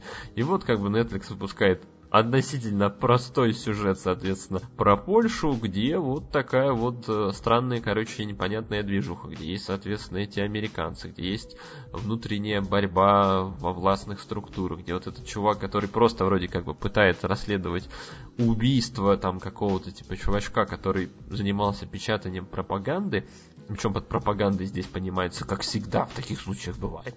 Это, разумеется, Оруэлл и его 1984. И, кстати, что показательно, поскольку год 2003, то там, типа, а, оказывается, Гарри Поттер тоже воспринимается как это враждебная литература и тоже как бы распространяется не очень легально. А, ну и как бы они вот ищут зацепки всякие, но пока в текущий момент мне достаточно кажется любопытным этот сериал. Тем более, что в третьем серии наконец-то появился и русский след, связанный, э, соответственно, с этой страной. Ну потому что как же иначе, Польша же у нас находится под боком, плюс же там Калининград, разграничивает нашу немножко территорию, как же это вдруг проходят какие-то важные геополитические события, борьба там внутренняя, политическая уже, и как же, как же там без нашей дорогой Москвы. Хотя как бы что показательно, я так подозреваю, что возможно это был польский сериал, который какое-то время транслировался по польскому телевидению, а потом его просто прикупил себе Netflix. Ну как бы может быть, так и есть, что типа они его сняли не только что. И что там некоторые, конечно же, истории и моменты, они связаны, ну, прям таки с реальными событиями, потому что там, например, вот хоть есть время действия в 2003 году происходит, но там, типа, один, типа, из сюжетных поворотов, что какой-то, типа, из министров, я, кстати, забыл, какого, типа, направления, он, соответственно, летит со своей делегацией и сыном в Москву на самолете, и их самолет разбивается. Но разбивается он потому, что там как бы теракт со стороны, соответственно, оппозиции, но в любом как бы случае намек вы поняли, да? Да. Ну, в общем, расскажу, чем там дело кончилось в следующем э, выпуске подкаста. Благо эпизодов у сериала, по-моему, всего 8. Э, и, по-моему, о том, что его продлевать, никто особо не кричит. Но все говорят, что история достаточно такая запутанная, и сразу же простенько в ней, увы, увы, не разобраться. То есть нужно это следить внимательно и тому подобное за тем, что же там происходит. И вот, соответственно, на подходе ко второму часу у нас осталась последняя рубрика. На самом деле подкаст идет достаточно бодро. Мне, мне так нравится. У нас осталась последняя рубрика.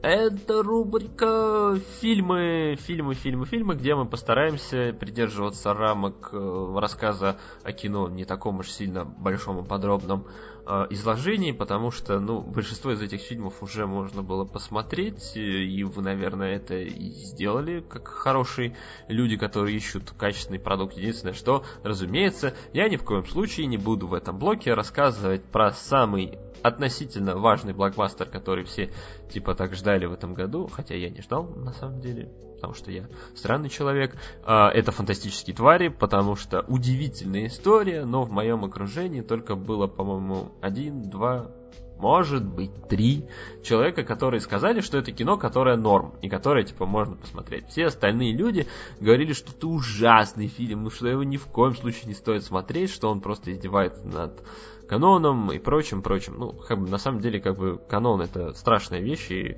э, особо сильно за него, так сказать, держаться не стоит, по идее. Но, как бы, главная эта проблема истории в том, что фильм называется «Преступление Гриндевальда», а преступлений Гриндевальда там нет. А, вот это поворот. Вместо этого стоит поговорить про два вот сразу же идущих у меня друг за другом фильма, э, которые вот в этом месяце я считаю вот прям такие вот прям такие классные, классные фильмы. Один, разумеется, из них называется «Под Silver Lake». Это вторая, нет, на самом деле третья картина от режиссера фильма It Follows которую я на самом деле очень-очень дико ждал, ну, потому что это частая история, когда ты, типа, э, знаешь э, хорошего, типа, режиссера, влюбляешься буквально в его манеру рассказа о всяких, типа, вещах буквально, соответственно, с первой секунды. Когда, соответственно, выходит его, типа, второй фильм, очень-очень сильно надеешься, что там получилось так же, так же круто. Ну, формально, на самом деле, есть э, такое, знаете, как правильнее сказать, ощущение, что это такой вот человек, похожий в какой-то степени на, собственно, Ричарда Келли, который снял своего Донни Дарка в свое время, и это, конечно, ему сильно подпортило жизнь и карьеру, в том смысле, что сложно вот сразу же снять гениальнейшее кино, после которого э, ты любой свой проект, который бы ты не снимал, он, может быть, будет и неплохой, но, к сожалению, для большинства людей он заметно станет заметно хуже. И вот он, соответственно, снял э, свою вот третью ленту и, э, понимая, что очень может быть, у него, типа, не будет шанса в очередной раз, типа, получить в свое распоряжение, там, хороших актеров или, э, там, э, финансирование под свою историю, он взял, короче, и снял вот кино, в котором вот захотел рассказать вот просто обо всем. Ну, то есть формально там такой сюжет э, классического нео-нуара, э, который очень сильно такой, знаете, замешан на э, Малхолланд драйве молодежного типа. То есть это вот типа история вот про такую, знаете, хипстерскую культуру, где на самом деле под конец расцветает очень крутая метафора, которую я вот на самом деле, когда начинаешь смотреть фильм, ну никак как бы не считываешь, вот просто никак. Ну то есть, а рассказывает он типа про главного героя, которого зовут, э, не помню как его, короче, зовут, его играет Энди Гарфилд, он, короче, какой-то типа лоботряс, э, живет непонятно зачем, что он типа делает, он, в общем, как-то берет знакомится с красивой, соответственно, девушкой, которая, типа, въезжает в его, э, я даже не знаю, как это правильно сказать, лофт, наверное, э, где там, ну, типа, знаете, такие, типа, дома, домишки рядом с друг другом расположены, и он, соответственно, в эту девушку влюбляется, договаривается с ней встретиться на следующий день, а на следующий день эта девушка пропадает и исчезает. Спустя какое-то время находится, собственно говоря, условный вроде как бы труп этой девушки, но главный герой начинает медленно, очень медленно раз, раскручивать какую-то вот странную, короче, такую интригу, которая ведет его к тому, что он вот буквально такой заглядывает под висящий ковер. Uh, точнее, наверное, все-таки правильно не ковер висящий, а вот под ковер, который вот, соответственно, охватывает весь Голливуд и под которым собраны просто самые главные непонятки, тайны и городские легенды, связанные с Лос-Анджелесом, Голливудом, и где все вот происходит как-то вообще непонятно. Но при этом это вот одно из, один из тех прекраснейших фильмов, когда тебе вроде с одной стороны все непонятно, но очень интересно, что же, сука, будет дальше. Ну, потому что это такое, как я, знаете, любят говорить, что это кино, которое на самом деле кином не является, а является антифильмом. То есть это вот фильм, в котором то, что происходит с главным героем, оно не предполагает, что в конце вы типа увидите какую-то его невероятную там трансформацию, он такой выйдет завуалированно, а может и прямо скажет, что типа сегодня благодаря этому фильму вы поняли то-то, то-то и вот то-то. Нет, это вот кино про то, как главный герой, будучи мудаком и бездельником, в какой-то типа момент так этим самым мудаком и бездельником останется. И это, конечно, немножко такой неожиданный подход, но я считаю, он очень здоровски сделан и обусловлен тем, что фильм просто невероятно крутой. Невероятно крутой вот в этой самой атмосфере полного идиотизма идиотизм, нет, не идиотизма, а необъяснимости и того, какие, собственно говоря, я бы так сказал, завуалированные метафоры пытается вставить в свое кино человек, которому, ну вот сколько, если так посчитать, 44 года этому Дэвиду Роберту Митчелл, который снял этот фильм, и он вот к своей третьей режиссерской работе настолько разочаровался в современной жизни, что вот готов придумывать историю про всеобщую теорию заговоров, которая вот пронизывает всю нашу культуру от живописи, музыки до фильмов, реалити, шоу. У него получается современное лицо поколения, о вот, собственно, здесь выступает этот бездельник, разгильдяй Гарфилд, э, настолько, типа, э, не впечатлен тем фактом, что оказывается вся его жизнь вокруг, и все, что он, типа, любил ложь, что он, типа, такой, типа, ну, и ладно, и окей, и тому подобное, что как бы это немножко в какой-то степени пугает, что типа вот человек может настолько типа сильно быть разочарован в современной жизни, а с другой стороны это как бы и очаровывает, потому что это достаточно смелый шаг для человека, который, ну, у которого карьера вот вроде бы как только что поперла. Э, я как бы только единственное, что надеюсь, что благодаря этому фильму его типа не пошлют как бы нахер дальше, типа что он сможет как бы дальше снимать хорошее интересное кино, что вот он суммировав вот все, что у него было накоплено, все, что он знал и понял, так сказать, об окружающем мире, что это у него все вот не уйдет куда-то э, в никуда. Ну, в общем, как бы формально это очень здоровский такой Малхолланд Драйв, но при этом на самом деле есть в какой-то степени в нем, э, правильно на самом деле у нас в чате писал Станислав Новиков, есть какой-то в нем такой а, неожиданный э, флер именно Скотта Пилигрима. Ну, то есть я бы даже сказал, что эти картины действительно можно поставить рядом с друг другом, в том смысле, что вот если э, смотреть на Скотта Пилигрима не через вот эту призму, то что, а, это та же самая условная романтическая комедия только для хипстеров парней, с вот этими всякими аркадными ставками и прочее, э, про то, как ты завоевываешь девушку, но как бы на самом же деле известная история, что Скотт Пилигрим это история про то, что ты, когда знакомишься э, с классной и крутой девушкой, должен быть готов к тому, что она несет с собой багаж прошлого, с которым тебе в какой-то момент придется столкнуться и побороть. Если ты на самом деле ее очень сильно любишь, любишь, что ты как бы пройдешь все это и станешь, ну, по-настоящему другим человеком, изменишь свой взгляд на жизнь и прочее, прочее. А в случае как бы по Silver Lake оказывается, что э, все наши как бы попытки там построить всю жизнь вокруг какого-то человека, которого, как мы типа мы кажемся, что любим, они как бы связаны с тем, что по, по факту мы типа тупо пытаемся переложить ответственность за свои действия и поступки на него. И некоторые люди, они вот настолько типа могут быть одержимы другими людьми, что они будут не готовы с этими людьми расстаться. Ну, то есть формально для меня я бы сказал, что по Сирию Лерке эта история не только про, знаете, разочарование в, в поп-культурном мире и всем, что его окружает, но это история про то, каким вот может быть разочарованием отношения. То есть это история про то, как э, человек очень долго и там, проходя через настоящий, короче, какой-то ад из необъяснимой хрени и фигни, он просто пытается наконец-то отпустить человека, которого любил или любит. И это очень, на самом деле, здорово и круто сделано э, для вот такого вот фильма. Потому что, ну, завуалировано и снято это так здорово и круто, что, ну, вот у меня вот просто, ну, буквально не было слов. Я даже не сильно расстроился этому факту, что я смотрел это кино не в оригинале, а в озвучке от Куби Куби. И да, это очень-очень немножко напоминало мне историю, которая была связана с тем же самым Ричардом Келли, режиссером Донни Дарка, который, типа, снял фильм э, «Сказки Юга», где, типа, тоже как бы исследовал какую-то подноготную соответственно, города ангелов, но у него все это ушло в какой-то фантастический сюрреализм, то есть он ушел заметно, короче, дальше того же самого Митчелла, и поэтому, наверное, если про Митчелловский фильм все-таки люди говорят так, да, любопытное кино, как бы э, много в нем спрятано интересного, и подтекстов, и плюс вот эти все городские легенды про вот эту женщину-сову, шифр бомжей, это все просто невероятно. А вот, к сожалению, он свои сказки Юга не смог сделать такими же классными. Хотя фильм тоже, тоже довольно-таки любопытный.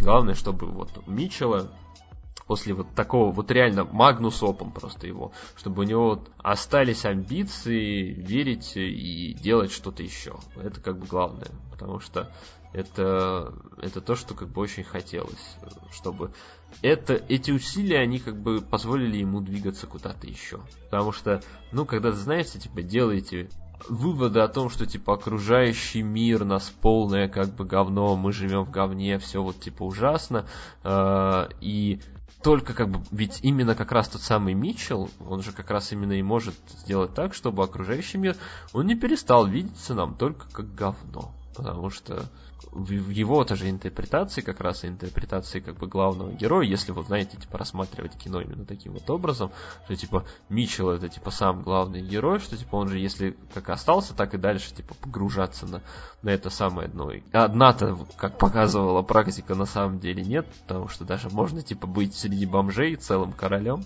Как бы, в общем, очень бы хотелось, чтобы он с этого дна куда-то выплыл и дал нам руку, чтобы мы тоже оказались не внизу, так сказать, а наверху. В общем, очень хороший фильм, дико-дико его рекомендую. Уже вышел в онлайн-кинотеатрах, обязательно, обязательно его посмотрите.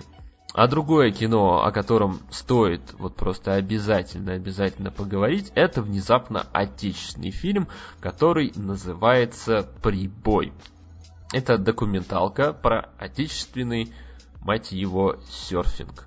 А, Причем я на самом деле, ну, как бы про данное направление давным-давно как бы слышал. Во-первых, благодаря тому, что у меня есть как бы брат, он активно как бы стал в какой-то момент увлекаться условными экстремальными видами спорта, то есть стал, короче, ездить на доске, э, и в какой-то момент э, стал, помимо, соответственно, увлечение, э, соответственно, сноубордингом, еще и кататься на доске, потому что, оказывается, в Питере есть пляж в Солнечном, где можно при правильном ветре ловить волны. Но, как бы, э, фишка в том, что по факту, ну, то есть, все мы знаем серфинг именно как раз Э, благодаря тому, что мы типа думаем, что серфинг это вот как раз волны и доска, а вокруг тебя солнце, там какого-нибудь Бали, Таиланда, Калифорнии и тому подобное. Ну короче, там Блейк Лайви э, с акулой какой-нибудь дерется там на заднем фоне. Да уж, да уж. А, в общем, эм, Прибой — это документалка, которую сделал очень классный проект под названием Surf Сибири. Они вот, собственно, занимаются популяризацией этого спорта в нашей стране э, путем того, что ездят вот просто, короче, в самые разнообразные уголки нашей родины, то есть Калининград, во Владивосток, могут заглянуть даже, блять, в Мурманск, могут э, съездить, соответственно, ну, понятное дело, в Сочи, могут съездить, соответственно, в Махачкалу. И вот, собственно, они до этого как бы просто делали такие красивые зарисовки э, и выкладывали их на Vimeo, там ролики по 5-10, короче, минут, но в какой-то момент они все таки поняли, что вот э, добиться вот популяризации спорта вот просто красивым видеороликом не как бы сложно, точнее, достаточно сложно, и нужно как бы попробовать это все дело перемонтировать вот в какое-то типа кино. Ну и в итоге они взяли, и э, разде... придумали, соответственно, сюжет. Очень долго сами, короче, искали финансирование для своего фильма. То есть он не снят ни на какие типа деньги фонда кино. Максимум, что может быть, в него вкладывались там какие-то типа условные спонсоры. А все типа остальное, что типа делали эти ребята, оно было связано исключительно с их собственными вложениями. То есть у них получается кино, а, это такая типа несколько типа географических сегментов, которые а, связаны типа с разными людьми, которые а, ну вот, типа, рассказывают о том, как они, типа, впервые, типа, пришли в мир, собственно, серфинга, после того, как впервые в детстве посмотрели на видеокассете великий фильм «На гребне волны», и после этого начали изучать этот самый вопрос по, там, не знаю, советским энциклопедиям, о том, типа, где вот можно кататься, на каких, типа, это досках можно сделать и все такое.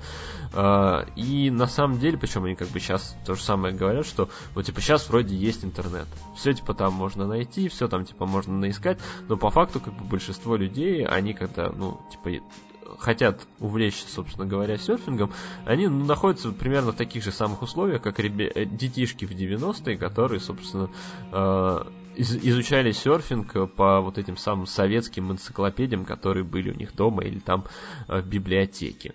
Ну и, соответственно, а, получается, что это вот кино, на самом деле, я считаю, что это вот просто один из лучших фильмов в этом году. То есть это максимально релаксное, а, замечательное зрелище, которое вот заставляет вас проникнуться не только вот чьим-то каким-то увлечением, которое делает человека счастливым.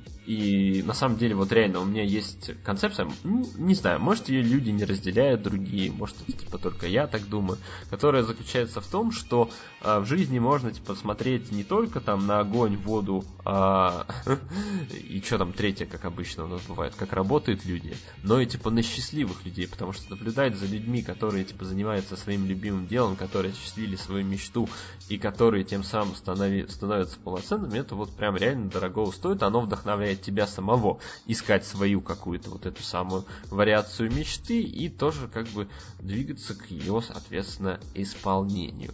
И вот э, удивительно, что для вот этих ребят этим самым испол... мечтой и он стал, соответственно, серфинг, которым они занимаются, ну вот просто вот где угодно только, ну то есть куда их только не занесет. Ну то есть люди там э, разве что не серфят в Сибири, Хотя там был какой-то как бы момент, когда я такой, неужели как бы сейчас дело дойдет и, и до этого.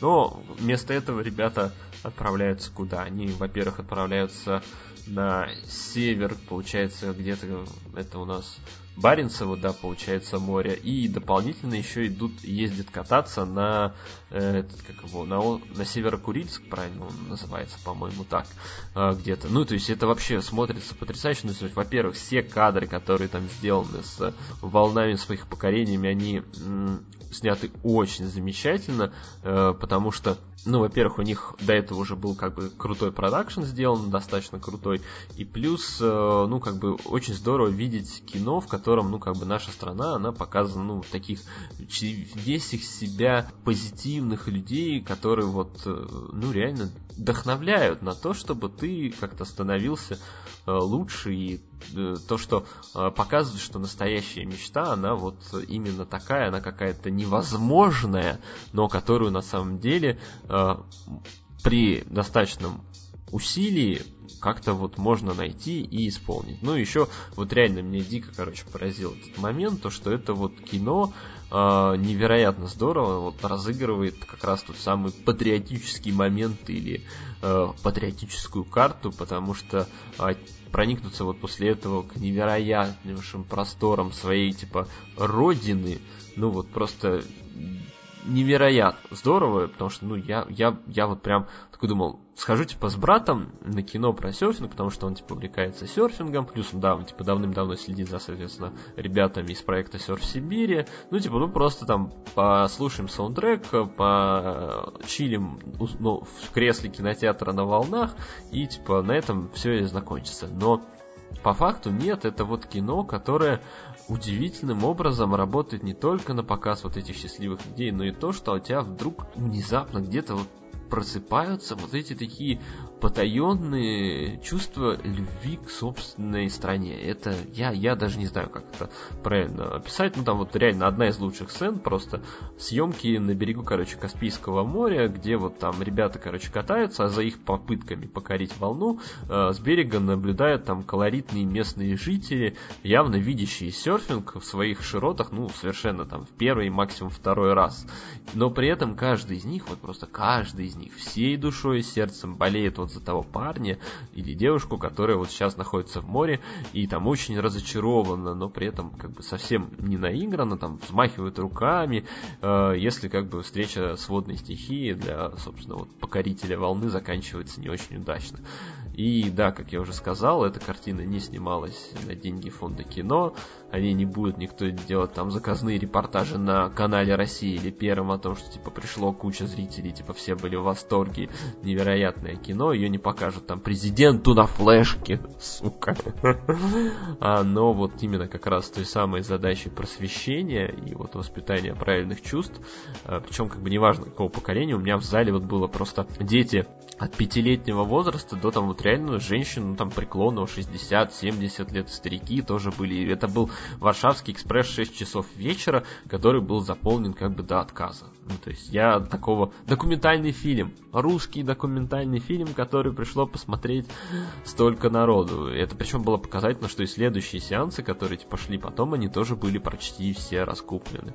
Да, и это кино работает, ну, заметно лучше всяких движений вверх, о которых типа там рапортует наш министр культуры, и вот как раз таки там, вопреки тому, что мы типа любим думать, что документальное кино никому типа не нужно, нет, оно нужно, но нужно именно как раз, если его снимают вот настолько крутые и преданные своему делу люди. Вот. Просто потрясающий фильм, обязательно его где-нибудь найдите и посмотрите, вы будете приятно поражены. Особенно, кстати, я был приятно поражен тем, как там хорошо все было с саундтреком. Ну, то есть, а, последний трек, да, он был такой, я такой, типа, вставили какую-то бредятину, но вот в целом он вот идеально вот как раз-таки ложился своим э, вот этим ощущением того, что тебя вот, вот просто реально теплом обволакивает вся эта картина, и ты при этом идеально она совпадает, собственно, с этим самым самым треком, музыкальным сопровождением, который чаще состоял всего из русских групп. Ну, очень здоровский фильм, хоть там, конечно, были такие у меня, знаете, условные, типа, вопросы по поводу того, что, типа, да, у вас вот, типа, такая мечта, вы, типа, все такие крутые, а сколько это, блядь, сука, стоит? И, там, наверное, если задуматься, наверное, довольно-таки дохера. Да, ну, для того, чтобы, не знаю, прилететь э, из условной, условной, короче, там, не знаю, Санкт-Петербурга, Москвы а, во Владивосток для того, чтобы попасть на Северо-Курильск, чтобы там, вот, там, на острове, короче, половить волну. Там, типа, туда можно прилететь только на вертолете это достаточно тяжеловато, я так думаю, с финансовой точки зрения. Но когда ты действительно хочешь чего-то достичь, финансовые преграды не должны становиться главным твоим краеугольным камнем. Хотя там на самом деле самое сложное это было, наверное, все-таки именно покорение волн. Особенно если, например, ты делал это первый раз, там типа была такая героиня. Ну, в общем, неважно. Э, фильм классный, очень здоровский, посмотрите его как-нибудь. Очень-очень-очень я был им сильно доволен. А вот, например, Ральф против интернета это душный сиквел от Диснея. И я, если честно, даже не знаю, что про него можно типа еще говорить. Ну, как бы кино, которое э, делали очень плохие люди. Очень плохие люди, которые думали, что если вот у них есть дохрена денег, а это была компания Disney, на минуточку, если у них есть своя концепция изобретения интернета, то они вот могут его типа вот показать вот настолько вот простым и таким каким-то шапочным способом, и это настолько как бы выглядит вымущенно, неинтересно и как-то, ну, странно, и я бы так сказал, если можно было, знаете, говорить типа, об этом фильме, что типа Ральф против интернета, фильм, который хуже первого Ральфа, но лучше эмоджи фильма, который был практически про то же самое. Но только в эмоджи фильме был э, смартфон, ой, то есть это мир интернет смартфона, который был явно замешан на использовании тех коммерческих лицензий, которые типа заплатили огромное количество денег Sony, чтобы типа там их себя промонтировать. Э, а вот Ральф против интернета, он в итоге как бы пытается промонтировать, ну, что, что он пытается там промонтировать? Он пытается промонтировать какую-то ерунду, он пытается промонтировать YouTube э, и BuzzFeed блогерство, что, на мой взгляд, немножко странно. Ну, то есть формально как бы стоит как бы отдать должное ребятам, что они вот пытались э, не зайти на, условную говоря, территорию лего-фильма или там как раз-таки первому игроку приготовиться, что вот типа не показывать просто как бы отсылки э, как, как разным условным медиа и интернет вещам, которые типа нам кажутся обычными в рядовой жизни, но как бы по факту это такое странное кино э, с привкусом этого самого Ла Ла Ленда про то, что как бы важно дружить и отпускать своих друзей, если у них есть какое-то типа увлечение, которое не позволяет вам видеться чаще и которые типа хотят куда-то двигаться вперед, а вас устраивает позиция, когда все как бы находится по-старому и все как бы просто. Ну, я даже не знаю. На мой взгляд, этого не стоило ждать 8 лет. Ну, то есть первый фильм был великолепный. Второй, это просто, короче, на самом деле какая-то поп-культурная профанация, и попытки Диснея дрочить на Дисней. в котором, ну, то есть реально, это история про то, как Дисней, типа, показывает, что, типа, самое лучшее, классное, клевое место, э, куда вы, типа, можете попасть, это Disney World, э, ну, сайт Диснея, где, типа, все, что угодно есть, э, все, что угодно вам может, типа, понравиться, но главное, что там есть принцесски, и ты такой, окей. Хотя, на самом деле, самое главное в фильме Ральф, это сцены после титров удивительная история. Да, вот реально сцены после титров, которые там есть, о которых я, к слову говоря, забыл, когда пошел на пресс-показ, потому что мне забыли сказать о том, что они там есть. Они вот реально а, самые лучшие шутки, которые там есть, к сожалению.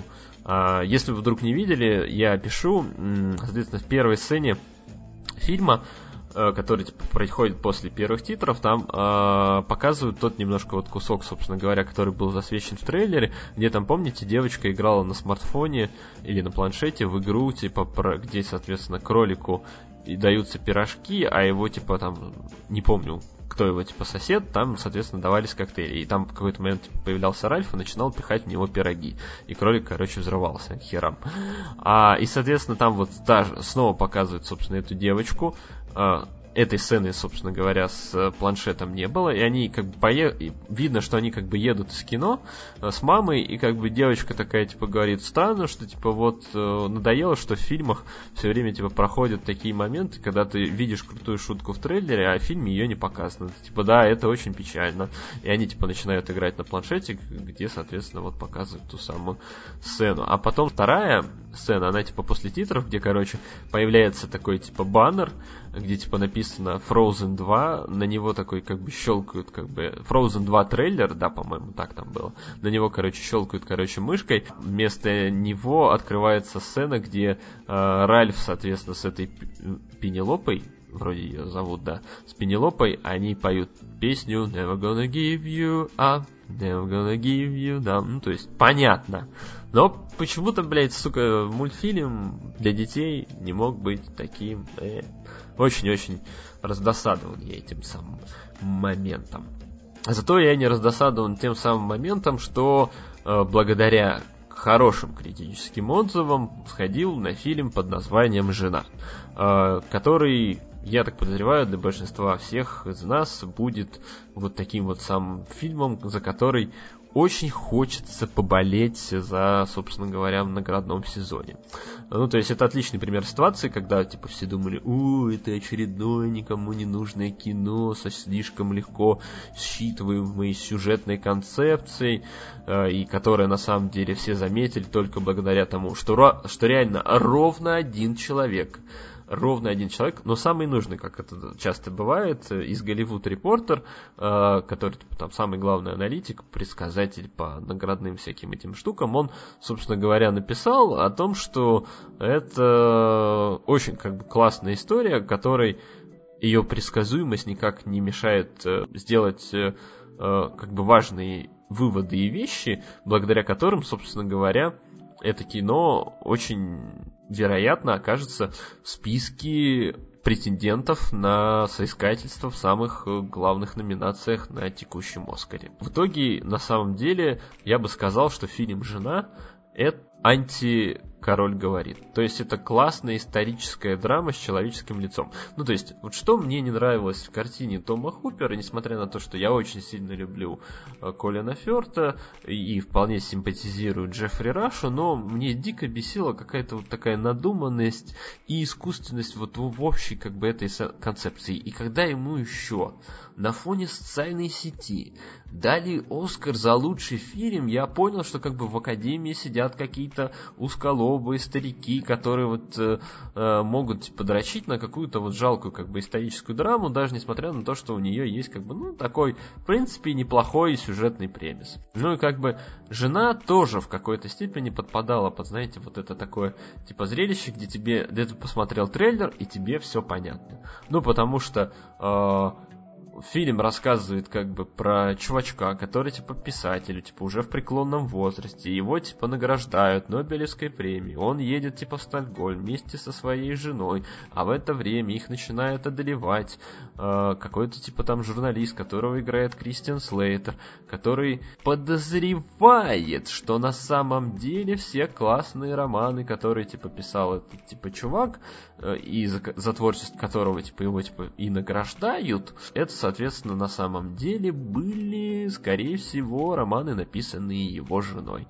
Но поскольку, типа, это времена были суровые, мужского, соответственно, превосходства над женщинами, продавались, соответственно, эти романы исключительно благодаря э, фамилии, собственно говоря, мужской. И как бы главный типа вопрос и интрига, он заключается в том, как бы как герои вообще будут разруливать всю эту штуку. А как бы и по факту, на самом деле, режиссер, он предлагает совершенно неожиданный вывод о том, что типа разруливать здесь, по сути, как бы дело и нечего.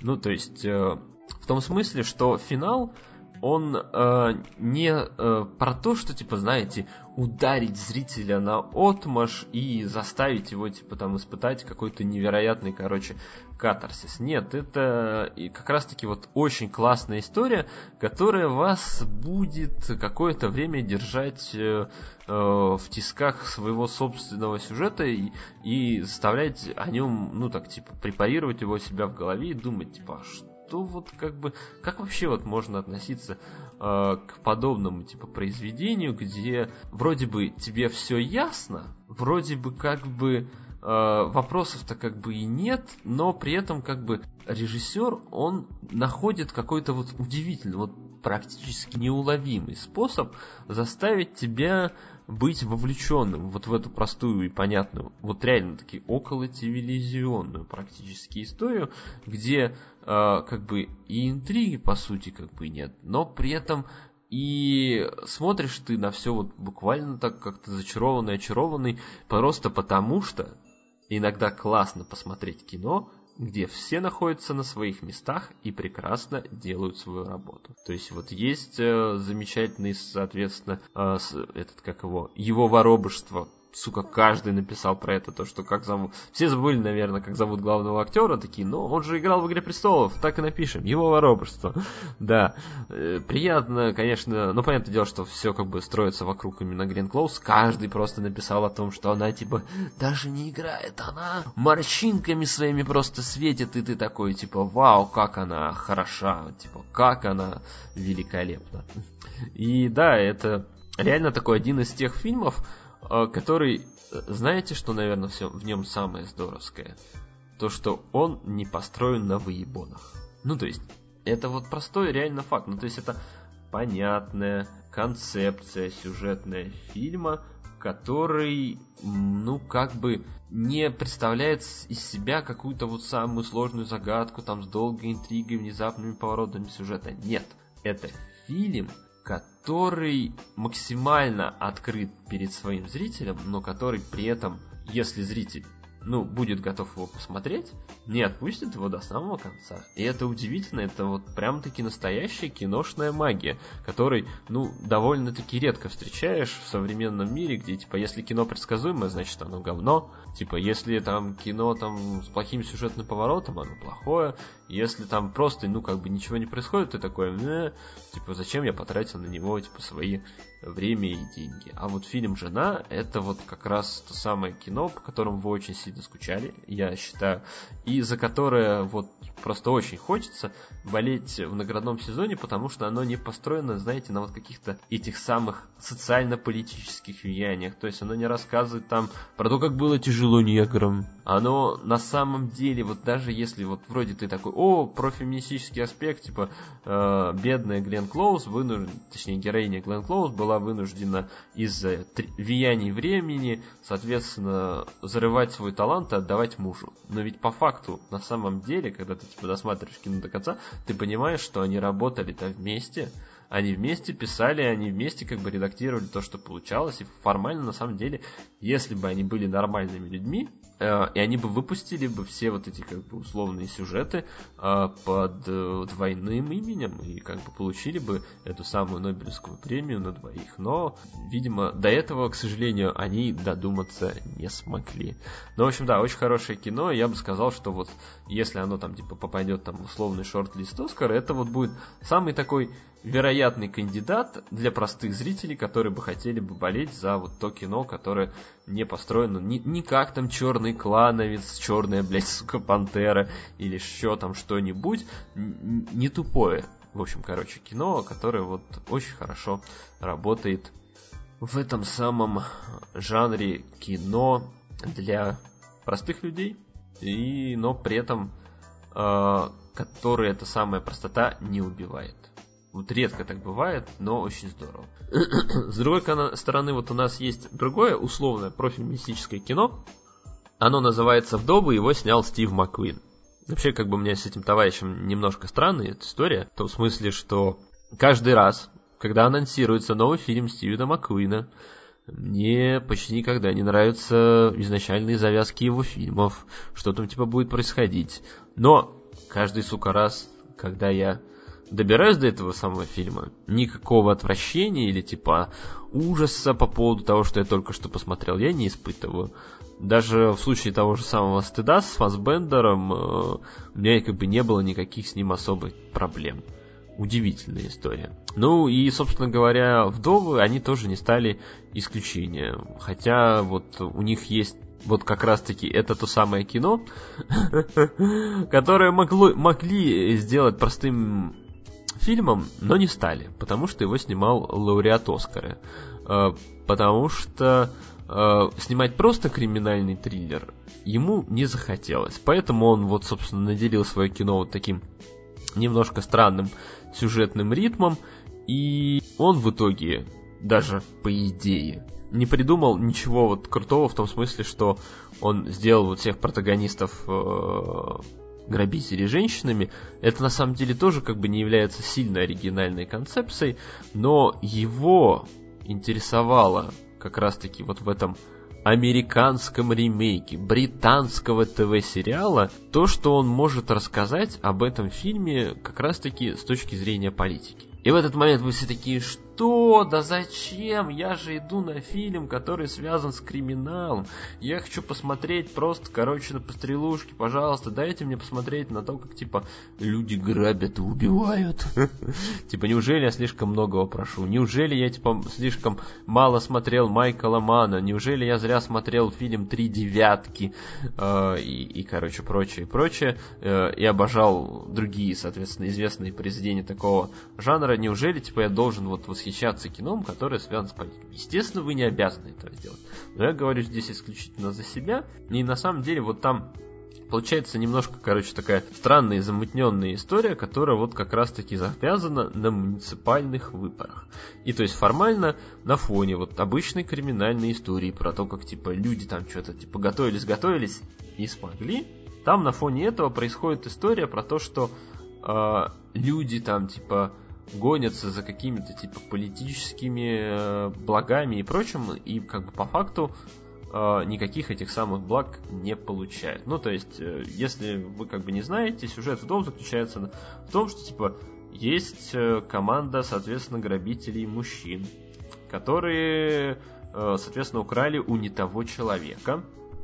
И, соответственно, в ходе ограбления, они все были ликвидированы силами, соответственно говоря, спецназа. Но а, у этих, соответственно, грабителей, у всех них остались, соответственно, жены, вдовы. Ха-ха-ха, как вы могли догадаться. И, соответственно, на этих вдов выходит тот человек, у которого были украдены, соответственно, эти самые деньги, и просит их вернуть в течение месяца. И если не вернут, то как бы всем пизда. После чего как бы эти женщины на основе плана, одного из типа из планов, который типа есть э, у главы, соответственно, этого коллектива, они решают провернуть это самое ограбление в надежде, что типа из-за того, что они типа женщины, никто на них не подумает. Ну, как бы концепция, да, такая немножко с душком, но именно как раз-таки история про то, что параллельно в фильме вот этот самый э, бандит, баллотируются, типа, муниципальные мэры, Ему, типа, соответственно, противостоит Колин Фаррелл из политической семьи, точнее, не политической семьи, а политической династии, которого все это, типа, опостылело. Вот этот бандит, он рвется к власти просто потому, что понимает, что как преступник он там, типа, будет получать еще больше, короче, денег. А Колин Фаррелл идет туда из большой неохоты просто потому, что ему нужно продолжить дело отца, который, типа, уже совсем-совсем не, это как его, не, не в себе и уже не может, типа, за себя постоять и вы выступать политической фигурой. И как бы на фоне вот этого всего, за историей типа программления, можно просто разглядеть огромнейшее, короче, либеральное разочарование в текущей системе выборов, когда, по сути, никаких, собственно говоря, выборов нет. Ну, то есть это не история про то, как ты, типа, выбираешь из двух зол, типа, меньше. Это, знаете, как моя любимая шутка, кстати, по этому поводу из фильма «Хозяин Марии на краю земли» с Расселом Кроу, где, типа, один из в какой-то моментов, там, я не помню кто, а, кто-то из героев, соответственно, предлагает а, одному из персонажей выбрать какую, типа, гусеницу съесть. Ну, там, типа, кладут перед ним двух гусениц, потому что, типа, говорит, что вот, ситуация такова, у вас, типа, нет продуктов, гипотетическая ситуация, вы вот должны, типа, съесть какое-то, типа, из насекомых. Кого вы, типа, из них выберете? И чувак такой, типа, говорит, я выберу из двух зол меньше. Он такой, типа, в смысле зол? Это же, типа, питательные вещества, по идее, если, типа, вы оказались в такой ситуации, есть надо гусеницу, которая жирная. Да, а вот как раз-таки в этой ситуации нет никаких э, зол, все как бы оба, об, обе ситуации показывают то, что типа в 21 веке нет никаких как бы у тебя выборов, и все э, это строится на том, огромном просто разочаровании, которое тебя ждет под конец. И это как бы довольно типа сильно грустно, потому что все типа жители Америки так типа гордятся своим типа выборами о том, что типа как у них все типа здорово, что вот это типа настоящее проявление их демократии. Вот после выборов того, как они выбрали у себя Трампа, когда победил тот человек, на которого они все не ставили, когда типа все друг другом рядом ходили и говорили типа, ну ты же будешь голосовать типа за правильного кандидата. Да-да-да, конечно, конечно. И внезапно победил другой, и у людей настолько как бы до сих пор от этого бомбит сильно, что в Голливуде, что в IT-сфере, что как бы люди, ну вот реально не могут от этого отправиться. И в итоге у нас выходит криминальный триллер, который вот вроде бы рассказывает про то, что люди там стреляют, удирают, э, но как бы очевидно, что английского вот постановщика вот больше интересует этот удивительный взгляд на то, что никакого политического выбора у людей нет, все как бы завязано на очень стра- страшных и ужасных вещах, но как бы добро пожаловать в 21 век. Я рад, что вы и наконец-то тоже дошли до этой удивительной мысли, до которой мы все дошли заметно раньше вас, но как бы слава богу, что вы тоже как бы к нам присоединились. И я понимаю, что люди, большинство, они шли вот именно на совсем как бы другое кино и хотели получить совсем иное зрелище, но мне вот почему-то, не знаю как, как так произошло, мне вот почему-то эта история понравилось. Ладно, а теперь у нас тяжелая артиллерия. Э, второй лучший фильм этого э, месяца, я бы так сказал. Ну, как бы да, формально получается так. То есть у нас есть такая тройка. Э, это, соответственно, под Silver Lake, Прибой и, разумеется, Суспирия. Кино, на самом деле, о котором очень сложно говорить, потому что, ну, очень невероятно крутое кино в какой-то степени э, основанное на том, за что на самом деле я как бы немножко уважаю и люблю авторское кино, за его любовь и умение быть интерпретируемым как тебе угодно. То есть ты можешь построить свой рассказ о нем на совершенно как бы разных э, историях основ, потому что как бы любой классный кинематографист, когда снимает какое-то определенное кино, всегда делает его таким вот образом, чтобы э, зритель, выходящий из зала, не э, оставался только исключительно с одной мыслью. И главное, да, чтобы эта еще мысль не была, господи, бля, что за бред, какая ебанутость, что за херня. И на самом деле вот про Суспирию, вот я, если честно, не могу вот э, даже в какой-то вот момент сформировать для себя мысль, я даже не смог сделать про нее как бы такой текстик на два абзаца, где бы я, типа, расписался в полном, типа, восторге о том, как же, вот, типа, здорово, что у нас есть вот такой невероятный человек, э, Лука, я забыл его фамилию, потрясающе, насколько хорошо, э, Гуардин, вроде, да, насколько хорошо я готовлюсь к подкасту. Ну, потому что здесь уже почти третий час у нас скоро замаячит, а я вот э, еще вот рассказываю фильмов, у меня еще где-то осталось штуки три. Да, да, и это как бы немножко сбивает с толку. А, в общем, Суспирия это потрясающее кино. Я бы сказал, что это, собственно говоря, лучший хоррор этого года. Господи, да, наконец-то он вышел. Ну, потому что все-таки важно понимать, что несмотря на то, что я вот там, типа, считаю «Тихое место» э, отличным жанровым произведением, это все-таки больше фантастический триллер, хоть и он, типа, очень сильно основан на вовлеченности зрителя в процесс, потому что, типа, все сидят тихо и смотрят, и охуевают, и, соответственно, вот у нас есть э, фильм «Суспирия», э, который вот на самом деле является как бы ремейком, а на самом деле авторским переосмыслением знаменитого итальянского «Джало». Это такой типа европейский вид э, того самого фильма ужасов, где типа происходят довольно-таки мерзкие вещи. Я, к сожалению, или к счастью, не стал его смотреть перед э, походом на, собственно говоря, Суспирию, потому что э, то, что мне как бы показывали знакомые, э, там типа смотри, кидали мне отрывки, я такой типа немножко охреневал, понимал, что это будет немножко тяжеловато. Ну, потому что, к сожалению, есть вот такая вещь, э, связанная с, со многими там классическими произведениями, они все-таки иногда не выдерживают проверку времени. Вот так, например, у меня было до сих пор, кстати, эта травма на всю жизнь осталась с ребенком Розмари. О том, что типа вот, кажется, такой интересный сюжет. Во-первых, секты. Во-вторых, там типа это, концепция типа появления, зарождения дьявола в невинной девушке. Типа, какая классная история. Господи, какая-то тягомотина. Два часа все играют просто как идиотов. И ты такой смотришь на это как на лучшую комедию в твоей жизни. Поэтому я, соответственно, захотел взглянуть на собственно, мрачное переосмысление этой удивительной истории и получил вот реально как бы классное, отвратительное, кровавое, но очень здоровское профеминистическое кино про историческое зло и зло то самое как бы метафорическое.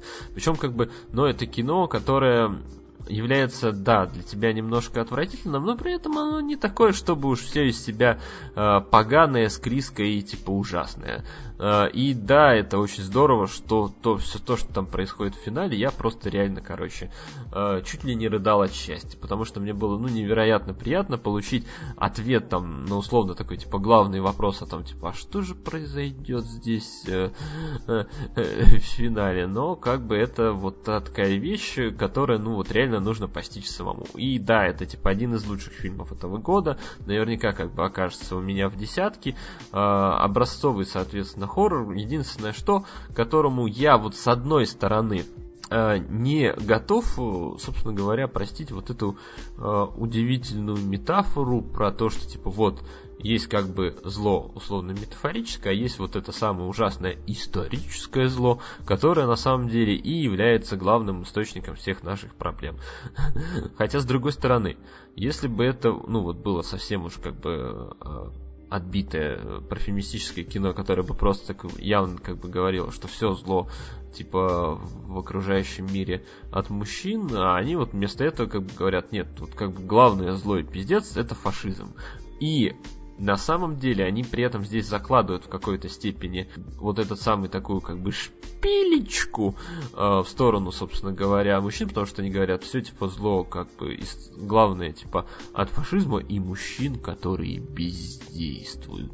Как бы это, да, достаточно, достаточно здорово. Причем, да, кино как бы клевое, смотрится отлично даже, сука, в дубляже, вот реально, то есть я, я не был разочарован тем, что я получил в озвучке, и да, как бы огромный привет нашему слушателю Денису Еремееву, который каким-то удивительным образом не смог нормально прослушать фильм и сказал, что в фильме играет песни, то, точнее не песни, а замечательный саундтрек Тома Йорка только в двух местах. Я насчитал как минимум 8. Это при этом я особо не прислушиваюсь. Ну, то есть, как бы я всегда с интересом большим отношусь э, к тому, как бы, как развивается передо мной кинематографическое произведение, если я обращаю на музыку внимание, я считаю, что, значит, музыка там прям такие конфеточного типа. Ну, в общем, больше я на самом деле не хочу ничего говорить про этот фильм, потому что это вот то самое уникальное зрелище, которое, э, о котором и э, после которого о себе что-нибудь сам поймет исключительно сам зритель. Давать ему, знаете, там какие-то исторические наводки, там про то, что вот время действия 70-77 год, типа Берлин, западный, восточный, там типа террористы, эти все бомбисты, вот все типа очень типа важно. Ты понимаешь, что да, важно, но как бы не совсем. Ну, то есть я ненавижу вот быть вот этим человеком, который вложит вам этот самый сакральный смысл, который это самое кино несло вот все самое. Потому что настоящее кино, оно все-таки не должно вот именно распадаться для вас вот именно исключительно на одну какую-нибудь метафору, оно должно содержать в себе сразу же несколько подтекстов. Поэтому, собственно, и под Silver Lake замечательное кино, потому что там есть вот эта история про то, как он встретил Бога, поп-культуры, вот эта история там, не знаю, про городские легенды, а вот эта другая история про то, что типа отпусти, если любишь. Ну, и так условно, как бы. И это очень-очень-очень здорово. Именно таким должно быть и современное кинематографическое произведение. Даже если оно является условным ремейком. И вот Суспирия это как раз вот такое вот кино, замечательнейшее, великолепнейшее, которое вы должны были посмотреть, даже если вы относитесь к жанру фильмов ужасов очень и очень с большим-большим, так сказать, отвращением, а все равно это то кино, которое, ну вот, э, не испортило ни вот такие, мягко говоря, немножко отвратные эпизоды, ни такие склизкие, ни как бы кровавая баня в конце, но как бы все вот в этом фильме было замечательно. Два с половиной часа прошли просто незаметно. Ну и ладно. Два фильма, короче, напоследочек у нас тут остались. Одном, скажем так, коротко, чтобы не мучить ни себя, ни вас, потому что я пошел на это кино исключительно ради того, чтобы выполнить ежемесячную норму э, типа кинематографических отзывов в текстовом формате. Ну, то есть имеется в виду, что я типа каждый раз хожу на пресс-показ э, с большим таким ощущением, что я, типа, иду для того, чтобы написать, типа, тексты, чтобы у меня, типа, раз в месяц на критиканстве обновлялся список рецензий. И вот таким вот, собственно говоря, фильмом в этот раз оказался «Щелкунчик и четыре королевства», который гребаный Дисней, я даже не знаю, почему он его, зачем как бы снимал. Ну, то есть, понятно, когда они, типа, делали свои там предыдущие, условно, короче, оригинальные проекты, тоже, не знаю, «Излом времени», они, типа, снимали его на основе какого-то там, типа, подросткового романа. Да, это был говенный фильм, но как бы они пытались. Или, типа, они, когда, типа, делали ту же самую Брэд Бёрд вроде ее снимал, э, «Землю будущего», которая, типа, дико, короче, провалилась на самом деле зря. Да, этот самый парень, которому нравится Земля будущего, у них типа был э, свой же аттракцион, по-моему, с ней связанный. Типа, окей, франчайзинг э, э, не получился, но как бы зачем, почему они вдруг решили снимать фильм про гребаный балет?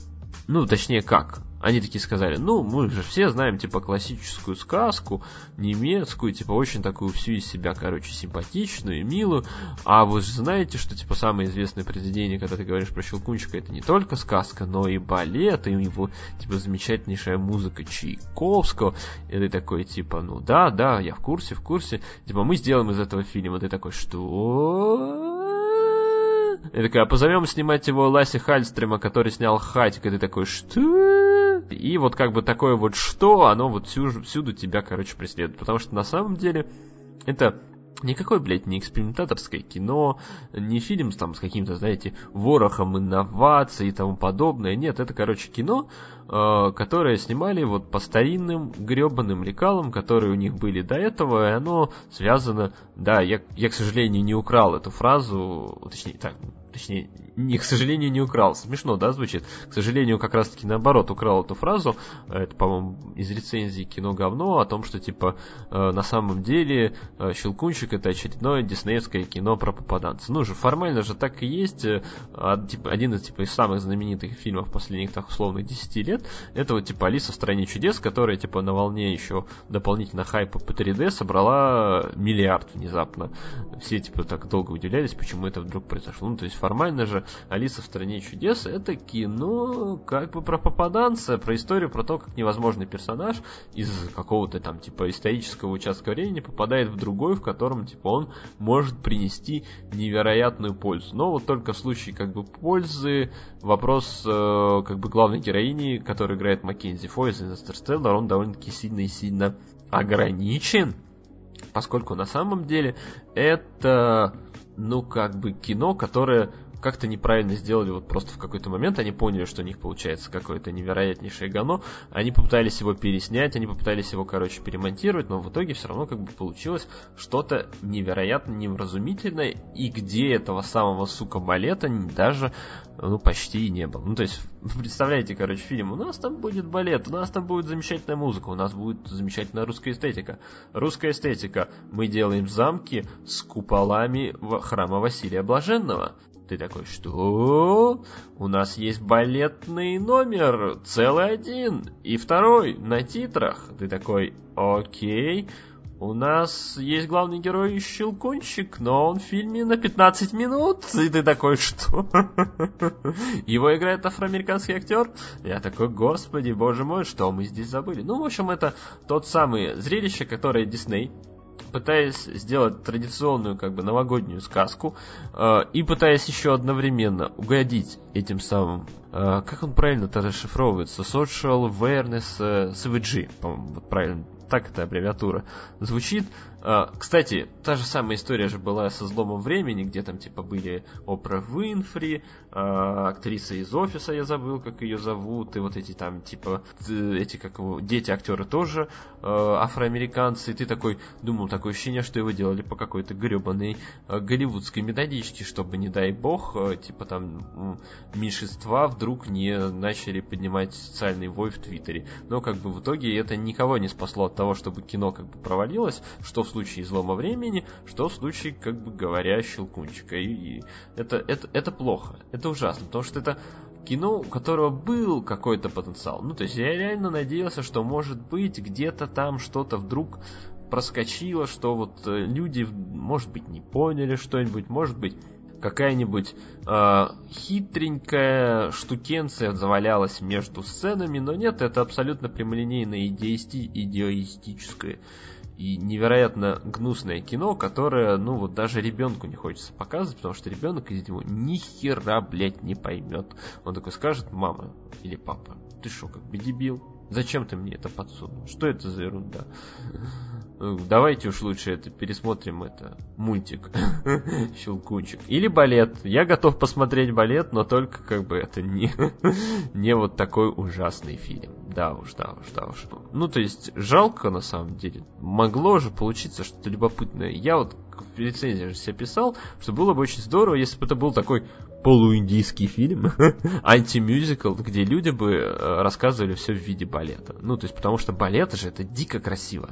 Вспомните фильм «Большой», вспомните «Черный лебедь», э, вспомните тот же самый сериал, э, который на Амазоне есть, я забыл, как он называется, который этот Мишо снял.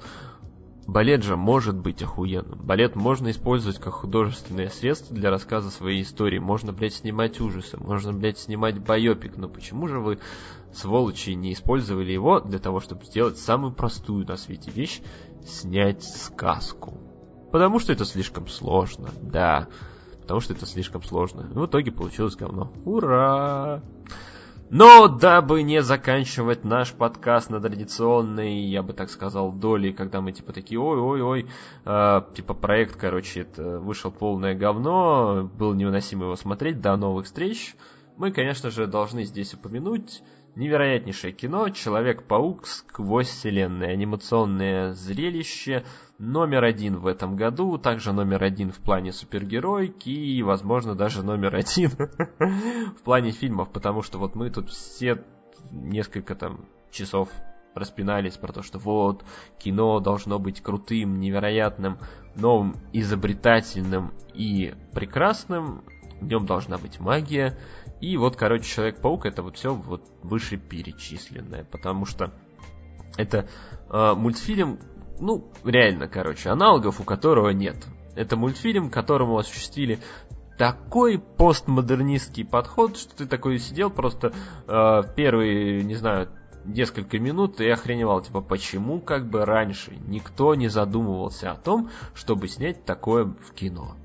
Ну, наверное, ответ как бы очень прост, потому что в кино вкладываются заметно более дорогие средства, хотя я подозреваю, что на самом деле бюджет того же самого Человека-паука сопоставим с каким-нибудь, ну не знаю, первым Сэмом Рэйми. Ну, то есть вряд ли, конечно, он стоит 200, но как бы, а почему бы, собственно, или, ну, 100, 150 он вполне легко мог бы стоить. И это, на самом деле, вот то самое кино, которое я, как поклонник Человека-паука, очень сильно хотел, типа, получить с момента того, когда, например, увидел, как флопнулась вторая часть нового Человека-паука, и я такой, типа, говорил, ну вот, блядь, опять какую-то херню намутили с несколькими героями, злодеями, строили мультивселенную, снимали, наверное, на самом деле фильмы 4, потом попытались смонтировать это все в один, ни хера, короче, нормально ничего не получилось, и как бы вот жрители, жуй опять говно. А тут, короче, хорошие ребята, классные, вот просто невероятные товарищи, Фил Лорд и Кристофер Миллер – сука, второй год под... Нет, получается... А, ну да, второй год подряд, второй, сука, год подряд делают тебе, короче, кино, которое ты вот прям хоть сейчас можешь там назвать лучшим фильмом года. Я, конечно, все-таки думаю, что он мне не будет это на первом месте в десятке, потому что это как-то, ну, слишком сильно. слишком сильно. Ну, потому что, если кто забыл, в прошлом году «Медвежонок Бриксби», который, типа, выходил, которые показывали в рамках там типа этого московского кинофестиваля в наших городах. Ну, то есть его тоже же продюсировал Фил, Рот, Фил Лорд и Кристофер Миллер.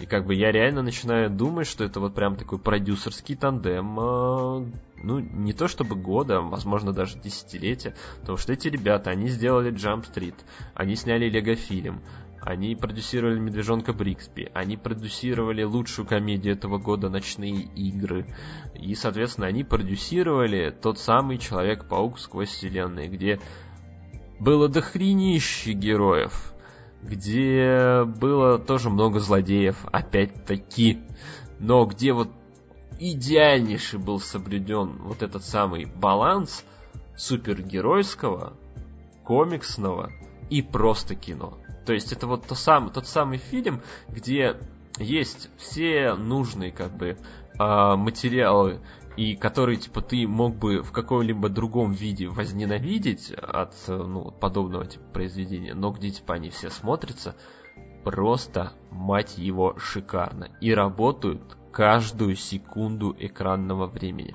А про то, как это выглядит и живет на экране, ну то есть я просто не готов вам говорить. Ну потому что это та самая анимация, которую вам нужно увидеть. Ну, то есть, потому что это то самое зрелище, которого лучше в этом году в плане именно как раз-таки картинки не было. Вот просто фильм, за который можно так, ну, там, лучший спецэффекты, лучший визуал, лучшее исполнение, лучшее просто вот с точки зрения техники, с точки зрения смыслового наполнения, это вот просто настоящее кино мечты кино мечты, которое ты, типа, ожидал увидеть, там, не знаю, вот именно в том самом детском возрасте, когда, типа, выходил только самый первый Человек-паук. И, как бы, тебе первый этот Человек-паук, как бы, нравился, ты такой говорил, вау, вау, восторг, восторг. Спустя, как бы, какое-то время ты такой говорил, восторг, восторг, и такой ждал потом вторая часть, и такой, круто, круто, круто, выходит третья часть, ты такой, мэм, мэм.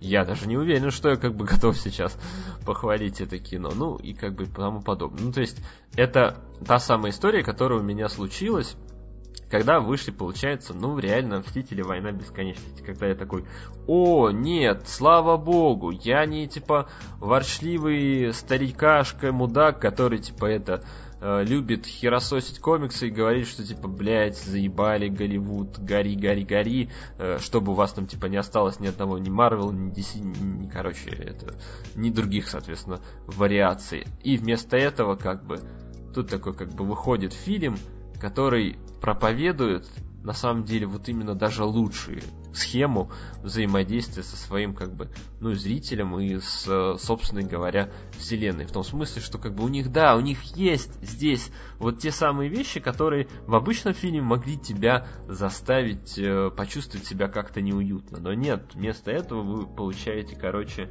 кино которое а, которое Трудно описать, но нужно обязательно посмотреть, даже если вы не особо сильно любите супергероику. Хотя, конечно, понятное дело, если вы типа находитесь в теме Человека-паука, это для вас будет просто самое лучшее зрелище этого года, потому что это просто то, что они там придумали и сделали, невероятно. И я дико завидую всем тем людям, которые смогут посмотреть и оценить его в оригинале в сети Киномакс. И да, обязательно оставайтесь, пожалуйста, на сцену после титров. Она великолепная. Ух, отгремел этот выпуск подкаста. Было немножко тяжеловато, вам, наверное, слушать это тоже было не совсем вот уж просто. А, но завершим мы не только на обсуждении типа позитивного фильма, о котором я, кстати, на самом деле, ну так рассказал-то, мягко говоря, постольку постольку. На самом деле я типа дико завидую всем тем людям, которые будут смотреть его в 3D, потому что в 3D это, наверное, просто будет самая классная, вырвигласная LSD-шная картинка. Она будет заметно лучше того же самого Доктора Стрэнджа, потому что Доктор Стрэндж, ну, как бы объективно говно, и как бы никакие там всякие фантастические миры там э, не могли э, не, не смогут превзойти то, что вот придумали, собственно говоря, товарищи из Sony Animation. Просто реально это лучший их продукт, что они сделали в плане того, как изобразили окружающий мир героев. И, господи, как там, какие там классные персонажи. Какое там все, короче, классное. Но внезапно у нас есть отзыв. Неожиданно, да? Нам его написал наш патрон Дмитрий Князев. Дмитрий Князев написал нам отзыв на iTunes на целых 5 звезд. У него замечательный, короче, заголовок. Он представляет собой вопрос. Где Мишаня? Мишаня находится в Москве, работает на, как он мне по секрету рассказал, фактически четырех работах. То есть помимо того, что он продолжает э, строчить для того самого сайта, занимающегося мебельным и ремонтным бизнесом. Он еще сейчас дополнительно работает на удаленке в Яндексе. Еще у него есть какие-то э, помимо котов еще какой-то проект, э, но про это он предпочитает, предпочитает молчать. У него все хорошо, кстати, это передает привет. Собственно, сам отзыв. Господи, Шапкин, какой же ты нудный. Подружись обратно с Толачевым. Пять звезд. Спасибо большое, Дмитрий Князев, за это невероятное и честное, и такое пробивающее позвание, но с Толочевым мы и так не находились в ссоре, а после того, как увидели вживую, так вообще лучшие друзья а, навек. А, надеюсь, что ты останешься моим патроном. И в следующем году, что у меня появятся в следующем году новые патроны, да, потому что текущее количество, конечно, не удовлетворяет моих финансовых нужд, но на самом деле самое главное, что у меня все еще есть желание делать трех, сука, часовой подкаст про кино, сериалы и игорки. Ну, правда, про игорки в меньшей степени, чем, э, собственно говоря, два остальных у меня есть вы, готовые слушать это слушатели, причем я так уже так понял, что текущая планка предыдущих вот как бы выпусков, которые типа останавливаются и доступны, ну то есть я, конечно, очень типа обрадовался, когда э, выпуск, э, которым типа мы закрывали основной подкаст, его типа послушало там больше пяти там или шести тысяч человек, я такой типа обрадовался, о, круто, есть типа костяк аудитории, люди реально соскучились типа по длинному подкасту, но как показала практика, таких людей все-таки было заметно меньше, э, тем более, что что на подстере-то заливается как бы качество звука заметно хуже, чем, соответственно, который идет на Patreon.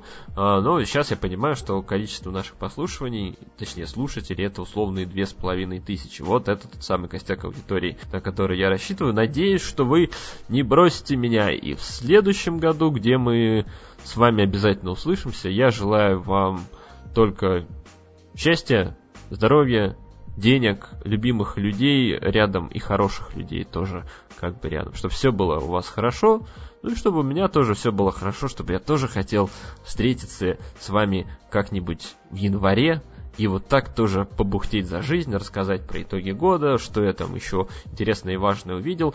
И да, анонс, наверное, такой. Единственное, что я вот явно так думаю, что успею сделать в этом году, это устроить м- сортов рождественский стрим по Человеку-пауку, где я буду проходить все соответствующий DLC к тому моменту выходящий. Ну, потому что я не, не покупал, точнее, не, не покупал, не проходил первые два DLC, которые они выпустили в октябре и ноябре, а, потому что хотел очень э, получить полный комплект, и, как я понял по тем инсайдам, что мне дали, а, в декабре, получается, в 20-х числах как раз выйдет, соответственно, третье DLC финальное, и я думаю, что я вот как раз возьму так на работе отпуск для того, чтобы использовать свои оставшиеся отгулы, для того, чтобы спокойненько, постепенно пройти, соответственно, эти дополнения и дополнительно вам их еще и протранслировать в Твиче. Следите, соответственно, за анонсами в телеграм-канале Evanescence Live, подписывайся, и в моем, разумеется, твиттере Evanescence, ну или можно на Патреоне, на Патреоне анонс появится, получается, ну где-то наверняка за сутки. Ну, это все дела, короче, следующих дней. А пока до новых встреч в эфире. Спасибо, что были с нами все это долгое и продолжительное время. Желаю вам счастливого Нового года. Не переключайтесь. Пока-пока.